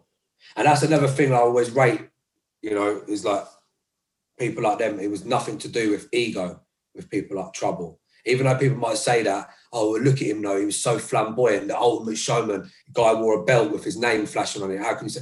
But it wasn't nothing to do with ego with him. Do you know what I mean? It was purely to do with music, mate, and the energy between playing music and the people and dancing. Do you know what I mean? So, yeah, it was like you know that was my first ever gig I did with him. I've got a picture of us together. Actually, I'll dig it out. I'll show it to you. And I think one of my favourite pictures is the one uh, of you two with a birthday cake. Yeah, yeah. because for years, for years after that, so then from that point, then when I actually had my first gig of him, again, I'm so blessed. Even talking about it is quite overwhelming because, like, like I said, leading up, got like when he passed, um, that year, the two, three summers before, I was going to a lot of places with him to Ibiza, like I said, we're traveling to Croatia, Italy, these places. And this was at a time when this man was seriously ill. Do you know what I mean? Like he was dying of cancer. He was like, and the only thing that was really keeping him alive was still this passion for music. And it's weird, like, you know, anyone watching this now that's experienced it, I have as well, a family member, when you see a male family member, whether it's your dad or granddad or big brother, that's been this strong, iron, unbreakable person, and this fucking cancer illness gets hold of him, and you see as someone deteriorate down to not being that strong. Do you know what I mean? It's it's it's fucked up to see that shit. Do you know what I mean? But nothing stopped him. He still carried on playing. And sometimes I'd say to him, oh, and I, I didn't know how to say things to him because obviously he's like like a dad to me. So I'd be like, "Oh, Paul, man, maybe we should take it easy, get an early night." I'd like, "Listen, I'm not stopping to do the things that I love in life. Like if I stop doing what I love, going for a walk on the beach with you late at night, then then I'm letting it beat me. Do you know what I mean? It's just like, wow, this guy is like I'm, I'm not sort of diverting off the story, but no, no, it's true, and I think it's um, it's one of them things where it's sort of like if if you know um, if you know your situation is is that bad, um, you don't I think that it's hard to put yourself in that mindset without ever having experienced it. And I can relate to what you were saying because last year my dad was ill and he was on a ventilator and stuff, and I, I, can I can relate to that aspect of it. But I think with someone in his position, you don't ever want to quit doing that stuff, especially if you know you're coming towards the end of your life. Because sure. what's the point otherwise? Why why am I bothering trying to fight this thing? I might as well just quit and roll over You know, so saying, yeah, yeah. So that attitude there, it, it's, it, it, I mean, it speaks to a strong person, but I think it's, I think it's hundred percent, you know, correct. I think that's the only way to live life. Yeah, I mean, he was like from that point where I played in Herbal for him the first times. I went off and just done so many different gigs with him. And again, because I was like part of Mi-Soul radio as well, I still am. He was like a big integral part of that. So when we did different events with like Mi-Soul and stuff, he would um sorry, this light's doing my nutting, man. I'm trying to. sorry, I know that's not. So yeah, he um, I would go, like I said, a lot of places with him. Soul Heaven used to book him a lot, so I'd gone all over um with him to places. But one of the ones that stands out is what you said. It was actually my 30th birthday because we shared our birthdays are two days apart. So um often, like we went down to do this big like one of the biggest promotions in Bournemouth was used to be well, it's called God Made Me Funky. They're not doing it anymore, but it used to be called that we went down. It was their birthday, like their 10, 10 year anniversary. So it was my 30th. Um, I think I can't remember, I don't think it was Trouble's 50th, but it was can't remember anyway. But they made a cake like what you said. But on that day, we went out first on like a double decker, this massive double decker boat all around Poole Harbour. Played right, and me and Trouble were the guests, and then we went to this like big like old hotel where they did this other event. And the way I saw that was the first time I'd gone on the road with with trouble properly and seeing the way all these people like from out of London, because you know, like in London, when you come from London, you're a little bit, you get a bit like narrow-minded sometimes, you know what I mean? And then we all know how much he loved him. But then when I come out and I saw how much they loved him, and the, that you know, it was mad, like to see, like he had proper celebrity, like superstar DJ status, like wherever he went and people would come up and yeah, they made us a special cake. That kind of blew me away. And I mean, they kind of made it for me because it was my birthday as well, but it's really for him. And it was two Technics and a mixer made out of. And I know it was proper funny. I think one of the promoters they must have like put flipping a load of hash in the mixer, in it. The, the mixer, it was like a little made to fade mixer, the hash cake. And I oh. remember oh. some had never smoked weed or anything in their life. Basically, ate this cake and was in a bad way, man. Like in the corner, fucking yeah. So um, yeah, never eat a cake that's shaped as a decks and a mixer, man, without asking first. But yeah, from then I would go around all places with him, and yeah, it's very influential. It's really hard to just speak about Paul. Basically, put it this way, Paul was like this person that was. Um, if it wasn't for Paul, I wouldn't even be sitting here talking to you, mm. basically. It's like, no, like how you're saying how influential pirate radio was on like people like far forward like 30 years and look at Stormzy and people like that look at like the forefront of dance, even pop culture, you can say it's affected it that much. Paul was like that for us, for house music. Yeah. And for the Americans, and they'll all tell you that. Like at Paul's funeral, they were all giving testimonies, like whether it's Byron Stingley, come on, get up, everybody. Like that record would never have gone into the charts if it wasn't for Paul back in them days. Um, all the big master work records, like he literally, all them early big records, he broke them. They weren't getting broken in America because America didn't give a shit about how, oh, I did care about house music in Studio 54, Paradise Garage, or in a shelter in tiny little pockets. But the main thing in house music in America was hip hop or country music or whatever shit they listened to in that place. yeah. So basically, that was the biggest thing. They don't, you know, in order for these big people now who are multi-millionaires, yeah, like the people I'm just naming, they, their music had to break in London first. You know, I mean, in Europe first. It's like you know they're not getting paid the same DJ gigs in New York or America than they would when they come to London. So, and it was Paul was the person that opened all that. And this is why I mean I say it on the podcast and stuff, and it's like I watched every single history of house documentary that has ever been made before the internet came about, before fucking YouTube, any of that. And since YouTube's been gone on, I watch it because I study what we do. I'm a like a, a, pupil of this thing. Do you know what I mean? Still, I'm still learning. And I, when I watch that, it disgusts me like that not one of these programs ever talk about this man and what his influence. And I'm, again, I'm not going to name names, but I don't need to because anyone that's seen it, there's the same story. It's like, I'm not going to go religious with it, but it's the same story that they basically give all the time. This one went to Ibiza, bought house music back to London. It's like it's yeah, it's always the same four or five names that get mentioned. Same narrative. All right, that is true. Bits of what they did, but they never. Bits of it, but I'll also I'll also say something that you probably won't think is controversial, but some people yeah. might. They're all white faces as well. That that and that's that for me that's always something that i've noticed where it's like yeah. there's a, there's a little bit of of washing of history there do you know what i mean? And yeah. yeah it, it's it's something well, there is there is there is like there is yeah i know there are it isn't mostly white faces. I mean there is like yeah bar bar one or two but again the story just like it just gets confused along the way. It's like most history again without going like too controversial religious or political or historical it's like it's the history, even the history they teach our children in school is a load of bollocks. So yeah.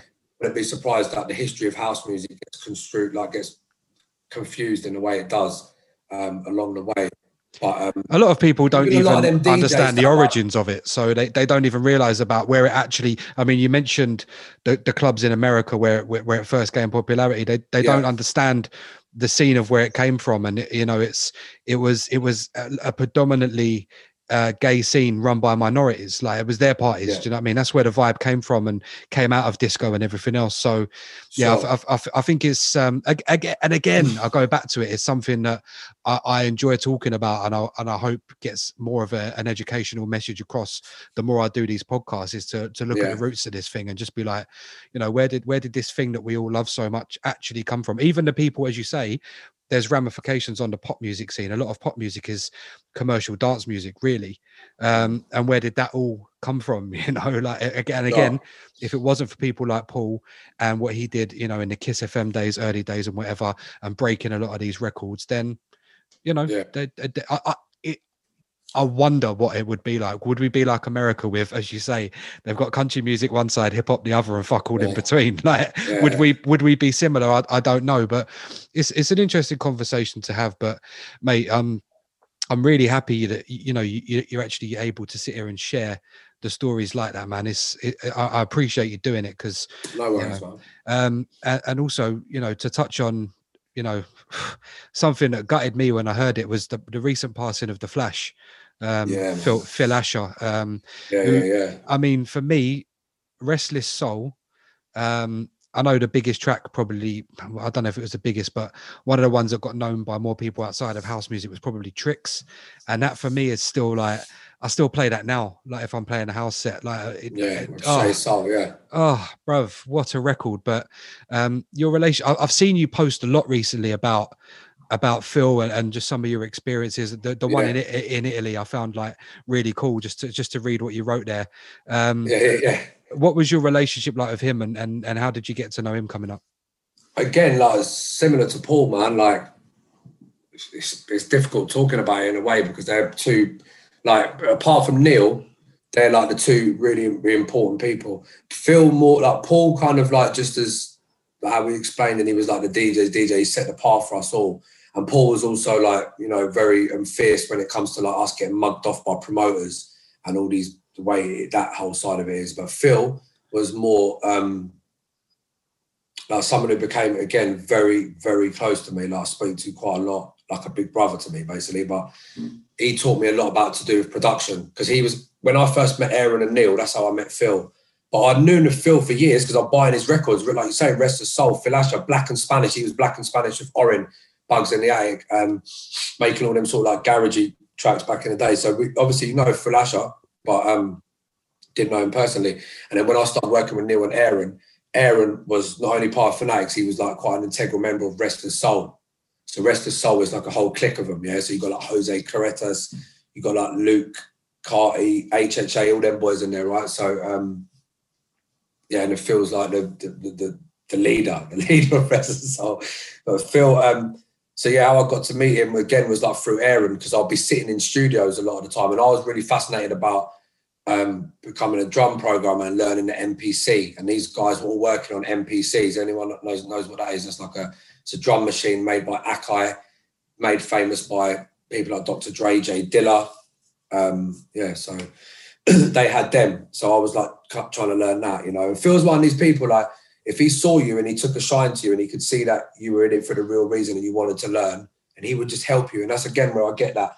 The reason why I'm very passionate about helping up and comings and supporting people is I do get it. First of all, I get it from my own dad, yeah, how I've been brought up in life. But then to come into the music industry and be under like the wing of people like Neil, Paul, and Phil, who are very much helpers and empowerers and helping people. Do you know what I mean? So, um, Phil, I just like literally, I spent a lot of time with Phil going back and forth from his studio. It's helped me a lot learning how to um, use the MPC.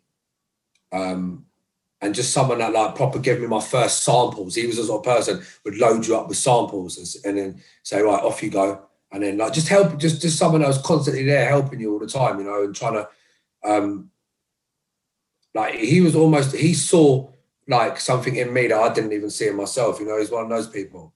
Like, and um, he pushed me into like becoming a producer, doing this, doing that. When maybe sometimes I didn't even think I could do what I did. You know, and he signed a couple of tracks um, from me when I was like aphrodisiacs with Gavin. So yeah, we became like you know very close. I wouldn't know a lot of people in the industry if it wasn't for Phil. Phil was like the original like gate opener and link man to a lot of people like that whole broken beat scene that grew out of West London, the whole Bugz in the Attic thing, and that was all orchestrated by Phil, all brought together um, by him. So that is sick. Um, from our scene is like now we're going to come back out of the worst time in humanity that we know, not maybe the worst time in humanity, but for our lifetimes and even our parents and maybe even well some of them lived through the war, so you could probably say the war is fucking worse than that. But I think it is the worst time post-war like, that we've had to deal yeah. with definitely. But like coming out of the back of that, like you know, you're seeing everyone's getting gas now because like, and it's amazing. Like you know, we're getting festival announcements coming, bookings are coming back in. So the scenes, everything's start, everything's going to start to come back. What I'm like been thinking about a lot is like in our scene where we come from, especially in London and everything that you're touching on, two of the main pillars of foundation, like the two RSJs or whatever you want to call them, and ripped out in Paul and now in Phil. Do you know what I mean? So it's like it's a now time for you know a lot of people to be, me included, for us to really step up. Because now is the thing that another thing that's frustrating, like when one of your friends like Phil and Paul dies, is obviously the likes of you, me, and everyone that we all know the legendary status they got, but sometimes on the broader, um, the broader like looking at it, like looking at the bigger picture, like going out to like the commercial side of things, whether it's magazines, news programs, I was saying documentaries, they've never been celebrated. They've never been given their flowers while they've been here, basically. Do you know what I mean? It's, it's taken them, they have in a way, people could disagree with me about that, but it's taken them for them to die, for then all of a sudden to get praise from, and again, I'm not going to name names, but certain brands and organizations that are the top echelons of like now dance music, let alone house music. They never shouted about them when they was alive. They never told you about the amazing catalog. Phil Asher has got a catalog as good, if not better, than any other UK house producer, not just uh, soulful house producer. Like, go and tell me something else. Someone go, oh, about Joey Negro, Dave Lee. Again, catalog as big as anything, but look at Phil's as well. And it hasn't been really fully, it took him for him to die for people to come out. And the reason why, and this is a, another thing that, again, I'm a bit of a pupil from the, the school of trouble when he was fierce against things like this, it's like, um, like they never shouted about like them when they was doing what they were doing. Like it takes you to die for you to die. All of a sudden, the reason why they shout about it is because it becomes on trend. You see what it's like when Paul passed and when Phil died. In our world, in the whole house world, internationally, it takes over social media for a couple of days. Hmm. Just all the hashtag trending, the whole things popping off, and all of a sudden you're seeing these massive figures, people coming up, and obviously everybody wants to say rest in peace and say what they're saying, but you know the real ones know. Like some of us, they we didn't get their shine. Um, like I'm again, I don't want to name names and say, oh, if this one died tomorrow, if that one died tomorrow, because I don't want to put my mouth on things like that. But like, I've seen it with my friends, like they've had to die, and all of a sudden I'm seeing people coming out talking about them like they're the Messiah and you're like, but you never did that when they was alive, not once. And it's proven that you didn't do it once. And now all of a sudden it took man to die for you to say, oh my God, did you? It's just like, that's the kind of way it's gone to now, do you know? Yeah, I'm I'm I'm kind of I'm someone that gets riled up at things like that myself. And I, I, remember when Frankie Knuckles passed away, and I was, it, it's one of them crazy things where I saw some people were, were posting things and blah, blah, but then I saw other people like, who was Frankie Knuckles? And I'm like, ah. Is he a oh. boxer?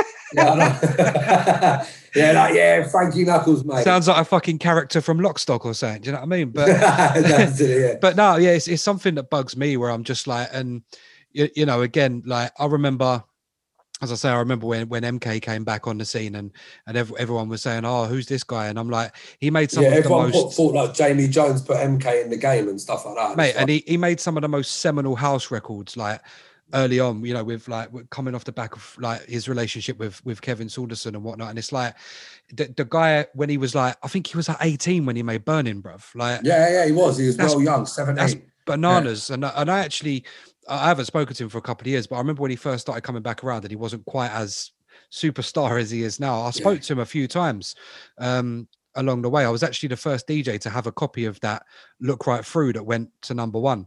Um, right. Just because wow. I just because I badgered him and badgered him, he said only a couple of people have got it. Him, yeah. Jamie Jones. He hadn't even given it to Defected at that time. Wow. Like, I was one of the only ones that, that, that because it was the dub mix that went to number one, wasn't it? Yeah, it was a it was a third dub oh. mix as well because he'd done three mixes. Yeah, the third dub mix. That's it. Yeah. Yeah. So, but I remember chatting that. to him and and I was I was like because he was there. We, we went to see him at Ministry, and it was like his first ever proper gig at a big rave. He'd never done one right. before, and and Defected had booked him, and uh, he was standing next to me at the bar with Alana, um, the vocalist. She actually sung "Burning." Always.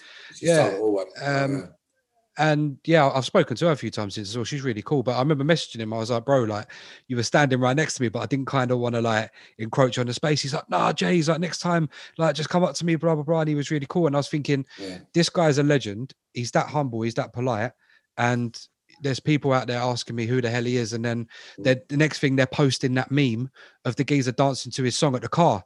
Do you know what I mean? Like you know the fella that's like dancing in the street, and they don't, and it doesn't compute. they all like, think they know him, and I know it's crazy. Uh, it doesn't compute, and and people don't, as you say, you know, it's, it's, when, it's, when it's a thing with Paul, thing, and it's a thing with Phil where people don't understand like the levels that these guys and the energy that and the, and the blood sweat and the tears as you say that these people put in. And i just yeah. I, again i hark back to it. It's something i really hope comes out of not just this episode but the rest of the podcast that i'm hoping to put together as well. You know i'm i really hope that we can open a few eyes and and you know share the experience and and everything that's gone on but also give people a bit of an education you know?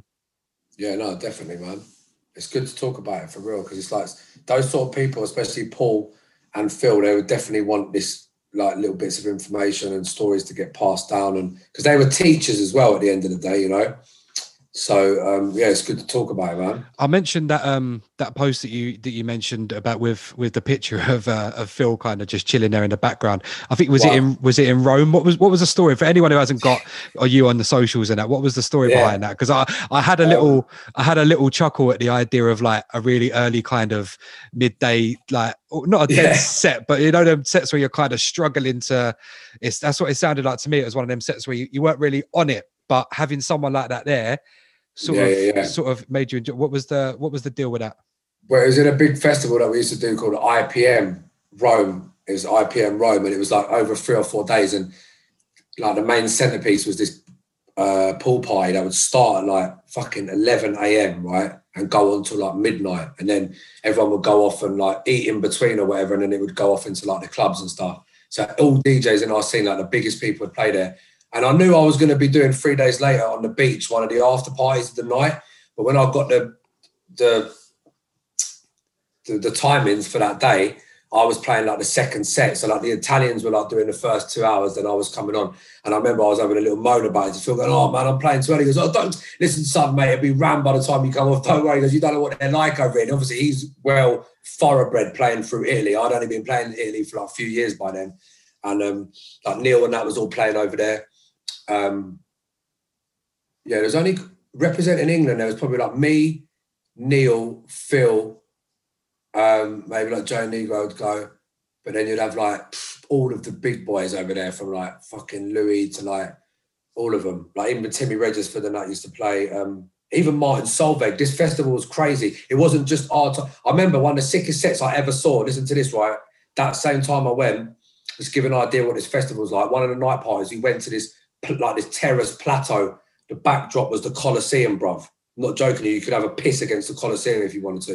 And then basically Tony Humphries played, right? And Tony's like God in Italy, yeah? So Tony Humphries played like two, three hours on this outdoor Italian, the most beautiful thing you've ever seen. One evening, everyone's like floating around, drinking wine, eating food. Yeah, I'm walking around bunning fucking cocktails and all that, yeah. And um, then Black Coffee's going to play, and Black Coffee wasn't as like massive as he was now. It was just like after he'd done Superman, but he was huge still. And um, I was watching. I remember I was having a little chat with him before he went on, and I thought, how the fuck? What's he going to do after Tony? Because Tony was playing like straight house, like yep. into his bit of New Jersey garagey, bit more into the bangy stuff. But obviously, we all know how Coffee's going to play. And the Italians hadn't really got a taste of like proper Italian house. They're all on it now, but this was like back then. So anyway, but he came on and just like done a madness, just decimated the place. But going back to that, so that one of the I was featuring at the pool party in the in the in the day early. So Phil was like, "Don't worry, man. Like, don't worry, son. I'll be there to see you." And I was like, "Really? What? You're going to come watch me that early at one o'clock?" "Don't worry. By the time you come off, it'll be rammed."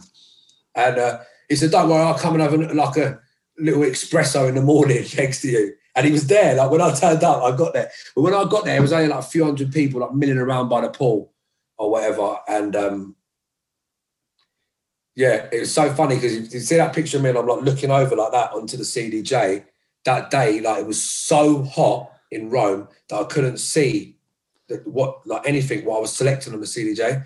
And that was the day that I changed. I had plastic like TDK USB sticks. I had a pink one, right? Fuck knows why, and a blue one. I'll never forget the sun melted it. After that set, I went to take it out and it just melted. So when I went to take it out, the plastic came out and the USB stayed in the thing. And this Italian sound engineer said, "Oh, this is why you have to have the the the metal USB, the metal." I'm like, "What metal USB?" I've never seen it." He goes, "Oh, this is, you play internationally to melt in the sun." And I was like, "Right." He had to get a pair of fucking tweezers like that and take my USB out of the thing. Jesus. In that picture, when Phil, you can see Phil's like biting his nails like that. You see it? He's like sitting there like that, and he's got his coffee next to him. And um, I don't know, there must have been something I was doing there that he was thinking about. I don't know, I might have been doing an obscure loop or something like that. Because he had one of you know, when they say a picture captures a thousand words or whatever, there was that sort of like look that Phil would give when he was like deep in thought, like chewing on one of his nails. But again, like I said, I never took that's like one of my idols who became a friend, but then he's actually turned out for me. You're talking like 2013, this was, but I'd known him for like years before that. But to still to turn out, that's what he was like. You know, I mean, he told me the night before, "Don't worry, I'll be there in the morning." No one else fucking came early doors in the morning. There was none of my other friends there watching me.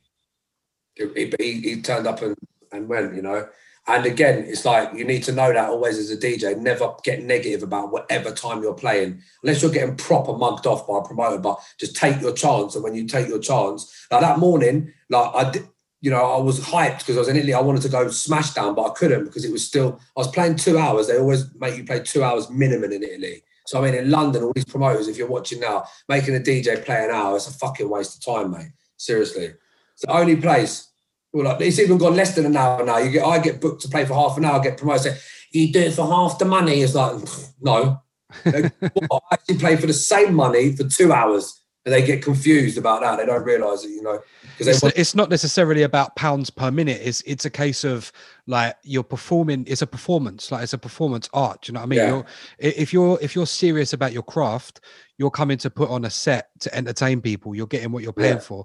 It ain't about like you can come in in half an hour, bruv. If I'm playing proper house music and I'm and I'm warming into it, I've only played like five six, tunes. Yeah, five or six tunes in the first half an hour just to warm up my set, bruv. Like, when, do you know what I mean? It ain't garage yeah. where I'm coming in and and dropping this, dropping that, dropping this, dropping that. Yeah. You know, thirty second clips. Like, yeah, no, I get it. Uh, I, I just wanted um to hear the full story of that though man because it's just it, but that's that is really cool that someone again you know you someone you look up to becomes a peer and they actually put in the effort to to to to not just not just be someone that's around you but also so genuine support as well which it's not it's not common bruv it really is not common like in any mm. scene it's not just and i've i've flirted in between different genres and that and been on bare stations and worked with bare different promotions and that it's not it's not common it really isn't and that's it's great to hear and you know rest in peace flash. It was yeah no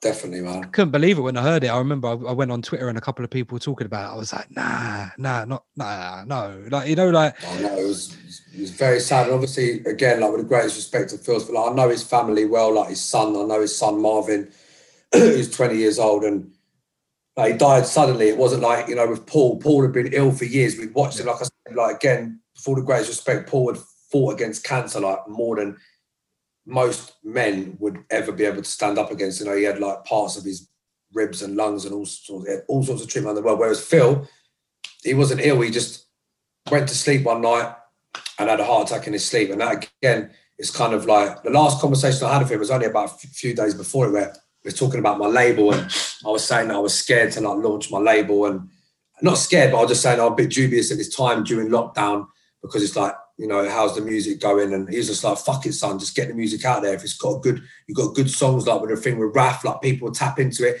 And if you're buzzing about it, he say to me, look, if you're buzzing about it, like if you're getting a bit of goosebumps from what you're doing, then let's hope that the people that you're putting out to will feel the same feel you do. So sometimes you need to hear that. Like, I don't listen, I don't listen to no one. People who know me well, I don't listen to, take advice from people. I just do what I'm doing. I've always done that. But there is the odd person, like I say, these characters have been talking to me. Like if I do they say something to me, I do listen to them because they're people that are guiding me through, and it also people that are doing it with a genuine heart. There's a lot of people in this industry that will tell you to do things because they know it's the wrong thing for you to do. Yeah, yeah, and, and there's people that will deliberately block you like that. You're absolutely right, and yeah, yeah like you say, when when you if I you listen to them, I wouldn't be even sitting here now talking to you. know the amount of people that told me the stuff to do. Oh, leave Soul Heaven leave, stop playing soulful house. You know, you need to jump on this minimal tech house thing. This all dead. But look at them all now. Three years later, now you've got all these fucking tech house minimal DJs used to be. And I don't want to sound like I'm being negative, but you're all now playing disco or something. And now, now you don't play, you're not true to your sound. They're like wagonists, what I call them. And these yeah. DJs, wherever the hot sound is in London, they'll play. You know, like two years ago, you're playing minimal tech house. Now all of a sudden you're playing disco.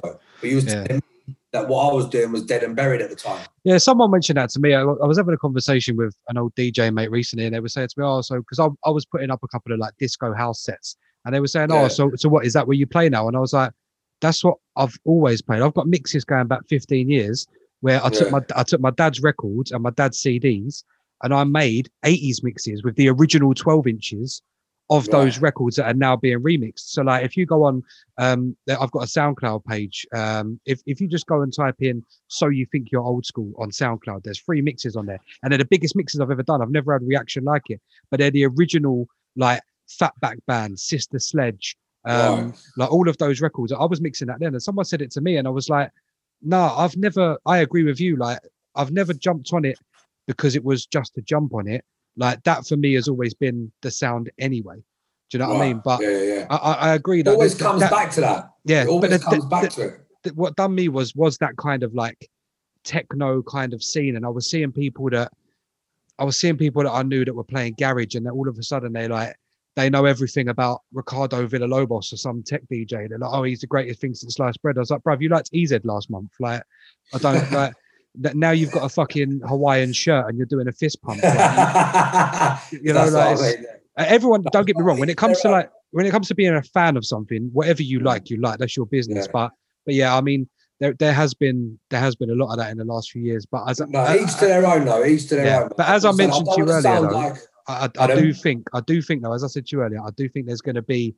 I don't know if I could call it like a resurgence of Soulful House or whatever because it never really left, but I did notice that when I was going through the charts, I was like, raw, like there is a lot more soulful house that's charting currently on Traxsource and Beatport yeah. than I've seen in quite a while. So, you know, I think be... it's the mood of people as well because I've been studying it. It's like everybody's locked down now. Everybody's in a little bit more of an li- easy listening mood.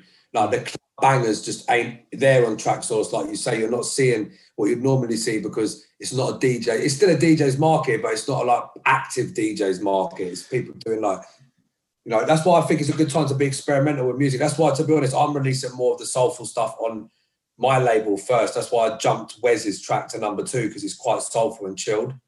Um, You're um, you've done the other mix of the latest record as well, right? The more stripped back, like the 119 version. Like, yeah, that's nice. Yeah, the 119. That's, that's really nice. Thank you. Yeah, so that was again, again, because what I'm trying to do, I'm trying to make my label represent me as a person. If you listen to me play, I know we center around soulful US garage or whatever, but I kind of like when I play, I'm I don't just stick to one sound. Sometimes I might play a bit more Afro-y, a bit more garage housey or whatever it is. Um, I'm not just one dimensional, so I'm trying to make the label look a bit like that. So with the first release, Raise You Up, it's like a straight soulful sort of classic sounding original with Raf. Then I strip it down, make it a little bit more rootsy, Afro-y, like I've got the live percussion on it and stuff like that. And um, again, I've took it down to sub 120 BPM, which is if you go to South Africa and places like that, that's the, the groove of the music. It's not like 123 or 124 in them places. Like the real Afro house music is 120 below. Yeah. So, um, and then there's another mix from a guy called True to Life who's doing a lot of remixes for me, who's kind of like, he's quite big in the garage house sort of subgenre. Um, and his track done really well actually. It got premiered on, we had a world premiere of his mix on Kiss FM by Sam Divine which is you know it's a big deal. It's like the first track of the label. Um, and again, because he's a bit more garage house, he's a bit more bumpy and skippy. She's got a new show on Kiss, and she's done a world premiere. And it's mad because having someone like her playing the record on Kiss from then, it was like that was a great piece of marketing. If if she if she happens to be listening, if she happens to be listening yeah. to this, I've got to say, big up Sarah Divine. She'll know what I'm talking about. Yeah, um, yeah. we go way back with that one. Big up, big up. yeah. Hashtag Sarah Divine. Big up. But um, yeah, I did. Uh, do, do, yeah, so you got confused the Sarah Divine. Do you know? Do you know what happened with that? Do you, have you ever seen the story of that? Nah. Some geezer, bro, it's so funny, right? It, and it's a running joke between me and my mates. But some geezer was at a festival when he went on either Facebook or Twitter and took a picture of her, and it says "I am Sam Divine" and then big like LED lights behind wow. her. And the geezers took a picture of her and wrote "Sarah Divine banging set." right? and uh, like we were pissing ourselves for months afterwards. We like we'd go to raves out of our nut. And I remember going to a Masters at Work gig um, at Ministry, and there were these girls in, in a pub across the road before, and they were talking, and I'd do things like, "Yeah, I'm wearing a Masters at Work t-shirt," and these birds are talking to me, and they're like, "Oh yeah, so you go Ministry?" I'm like, "Yeah, I really love Men at Work, you know that track Man Down Under and all that. Like, I really love." so we just started taking it, and, and just anyone's name was always something different. Do you know what I mean? So, but then I went to Southport Weekender and and she was there. She was just, she weren't playing. She was I think no actually I think it's when she debuted, but she was standing there chatting to a couple of other people that I know, and I walked up to her and I went Sarah, uh, and I'd already been bantering her on Twitter about it, and she just like we were just like both of us just started laughing for about twenty minutes. But yeah, if she does lock in, big up Sarah Divine. Big um, up Sarah, man. But yeah, no, I heard I heard that it got played on her show, and obviously I saw the video you posted in that. So yeah, it's big, mate. It's big. I'm I'm so again, you know, we've come kind of come full circle, which is which is great. Um, but yeah, I'm, I'm so happy you're doing it. Um, and I really, I, I, can't wait to see what the future holds for it. And I'm, yeah, I'm, I'm fully on board, mate. I'll be, I'll be, I'll be buying, listening, streaming, everything. Um, before, before we finish up, because we've, we've, we've gone quite long. It's been, it's been, uh, it, I see what the thing is with these podcasts, it goes so quick. Of course, man. I don't even realize. Um, before we finish up, we did sort of start at the show mention that the new bookings are coming through and stuff, and yeah. things are going on. What what's um what's already lined up for you this summer? Um, so there's like gonna start. Um, so let me just try and have a look at what I've got down here. I've just seen. I did just see on your Instagram before we went on. There's that. Uh, there's a thing in the woods, and that looks yeah mental. Forbidden Forest. So that's going to be like in um don't know why I've got no service. So yeah, the Forbidden Forest is going to be like um, I think it's the fourth of September.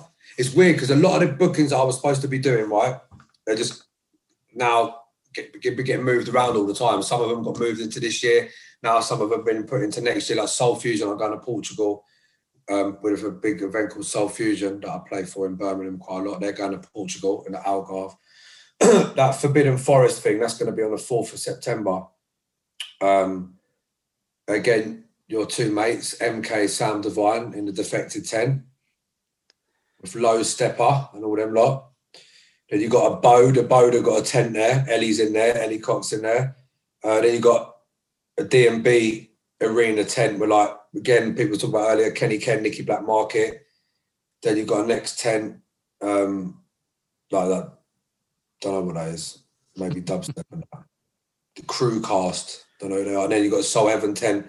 It's wicked. This Forbidden Forest is like a mashup. So you got like Defected, Abode, couple drum and bass, couple dubstep. Then you got like us lot, Soul Heaven. So with me, it's like Grant Nelson, me, Mighty Mouse, uh, Natasha Kitty Katt, like, and then a few others. So, um, yeah, and then also I got, um, I'll tell you another good thing actually. It's called the She all dayer, S H E all dayer. That's going to be on the 24th of June. And that's out like, um, again, I don't even know where it is. It might be Kent somewhere, but out in the countryside. It'll be an outdoor event. Anyone that's looking, that, that's, that's, that's wicked as well. Um, and I'm going to be playing there with people like the Journeymen. You know who the Journeymen are? Yeah. Um, who else plays there with me now? Can't think. But and then I'm going to be doing in August like the 20. Was another one I just announced today. 29th of August, which will be on Brighton Beach. Sick.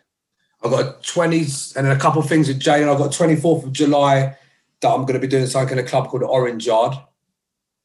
So if anyone wants to, that's going to be yeah, literally 24th of July. That's going to be a big one. I'm going to announce the date of that. We've got something quite special. That's actually going to be my own event that I'm doing. Um, I'm starting to get into because Raising Records is basically this is how I'm doing Raising Records. So it's a record label, then it's an artist agency as well, and it's an event. So my raising parties will be like and uh, no disrespect, again, not naming names, I'm not just going to be like these other promoters and booking the same old DJs all the time on a roundabout thing.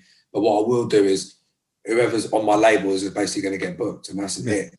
If they're a DJ like Wes Win, see Wes, Wes is like one of the most underrated DJs on the London circuit, in my opinion. That's why I've, I tried to help Wes a lot. Got him on board again with Jalen. You helped me. You got me on board with Jalen. Thank you again very much for that.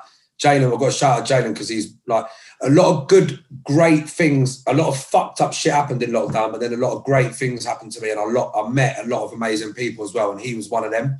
He's definitely like someone of 24 years old to be out in the scene and doing what he's been doing and growing yeah. a brand during a pandemic, like he's got a big future ahead of him. You know? Yeah, it's it's one of them ones where Eamon's known him for a little bit, um, and he said to me, he, he rang me up like last summer when you know we were starting to be able to do events again. He said, "Look, he'd already been talking to me about Jalen because he was like, look, you two musically would get on, like you know, you yeah. the same sound, blah blah blah. You got to meet this kid. He, he's sick, blah, and um." And I remember Eamon rang me up one day and he's like, look, he's like, Jalen's talking about like actually booking like a decent, like a proper decent DJ rather than no disrespect to to the ends because I know a lot of them guys, but rather than just like guys from the ends, you know what I mean? That yeah, you know, they're, they're, they're decent DJs and that, but he wanted to go in a more you know a more serious serious direction. He said to me who do you think that would do it? And i was just like so like, bro i'll just i'll just ask Sy in it like Sy's the guy. Like there's no one there's no one I, I, I would trust more to actually be reliable to come and do a good job but also he's a good guy. So um so yeah that was that. that. was that. And and obviously the fact that you two hit it off i remember sitting i was i was reading like you put up a post about how good the event was and that and i was like boom yeah. that's sick like was, that for me yeah. was like I've, I've done that a lot in the past like not it's, it's not a blowing my own trumpet thing but i've always like even just in terms of like my day job and stuff i always connect people man i just seem to know oh. like who would work well with who so that's great and yeah i'm looking forward to once things go back to proper normality um jalen you know he, he knows i'm coming he knows i'm coming so um i'll be down there um spinning alongside the pair of you and obviously Wes and Eamon and whoever else is involved at that time. But yeah, I'm, I'm looking forward to seeing the progression that Wes finally gets to make now. He's got releases coming out. I mean, that Love's Taken Over tune was sick. Um, yeah. And yeah, you're right. He has been one of the best DJs around for quite a while. And he used to play. I done I done one show with him. He used to play on Image slash Ice Cold when I was on there, um, and we done a show together one time. And he was just just a really cool guy to be around as well. You know, so I'm really happy that he's on board, and and I'm really looking forward to what you guys do together. Um, Definitely. So yeah, in terms of all the rest of your bookings and that, uh, where can people catch you on the socials to to follow what you're doing? Just at Sy Sez everywhere. S Y S E Z. That's Instagram mainly is the main one, and obviously Facebook. And then also you can follow my label, which is Raising Records. So I'm everywhere just at Raising Records or soundcloud.com forward slash Raising Records um, on there. And your radio show, when's your radio show? My radio show is every other Thursday from 9 p.m. on Mi-Soul, um, like syndicate on My House Radio as well.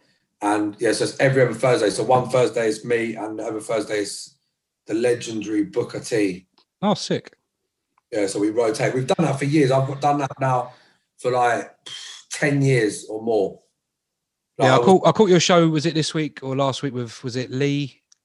Was it Lee Lee Wilson? Was Lee Wilson, the singer. Yeah. Yeah, yeah. Yeah, I've done a wicked show with him. That was amazing. He's like an incredible singer songwriter from America. Um, one of the busiest guys that I know as a writer, as a singer. And he um I think he was like one of the top, like maybe number four, fourth or fifth vocalist of the year. You know, like Traxsource do their thing every year. Yeah. It's fucking Grammys in it for the for the Soulful House world. So, um, but he got up there. He done well, well, and um, it was great having him on the show. It's just like I've been trying to do more content based stuff on my show, so it's not just like listen to my radio show. It's just me mixing for two hours. Like nah. I invite different DJs on to do a guest mix, or I might speak to Lee for a bit and obviously showcase some of. I plumb his music in along the way. He's got some incredible music out at the moment, um, and just like yeah. Again, I interviewed him, and I'm talking to a lot of people now because I'm trying to show other artists, and not just artists, people that listen to the show, like what other people are doing during lockdown to stay motivated because we've all been fucked, mate. Yeah. And we all need a little bit of advice or guidance, or it could be just one little thing that you hear, like, oh, I've been cooking a bit more, or I've been working out a bit more, or I've been walking a bit more, going out on your bike or whatever you hear, you know. Yeah, reading's been a big thing for me, but obviously, uh, I'll be putting the books down a little bit and doing a few more of these shows, especially given how fun this one's been. So I, I can't yeah. thank you enough, mate, for for jumping on. Um, thank you, man and yeah, I re- really, really appreciate it, bruv. And hopefully, when we get back to normal, I'll be able to get a little portable mixer and a couple of studio mics, and we'll sit down somewhere and yeah. and, re- and rehash over, you know, the progress of the label and stuff, and, and how yeah, crazy that, how crazy this summer's going to be for a lot of people. I think um, a lot a lot of sore heads and South American supplements. so, thank you very much, mate. Yeah, thank you, man. Big up, man.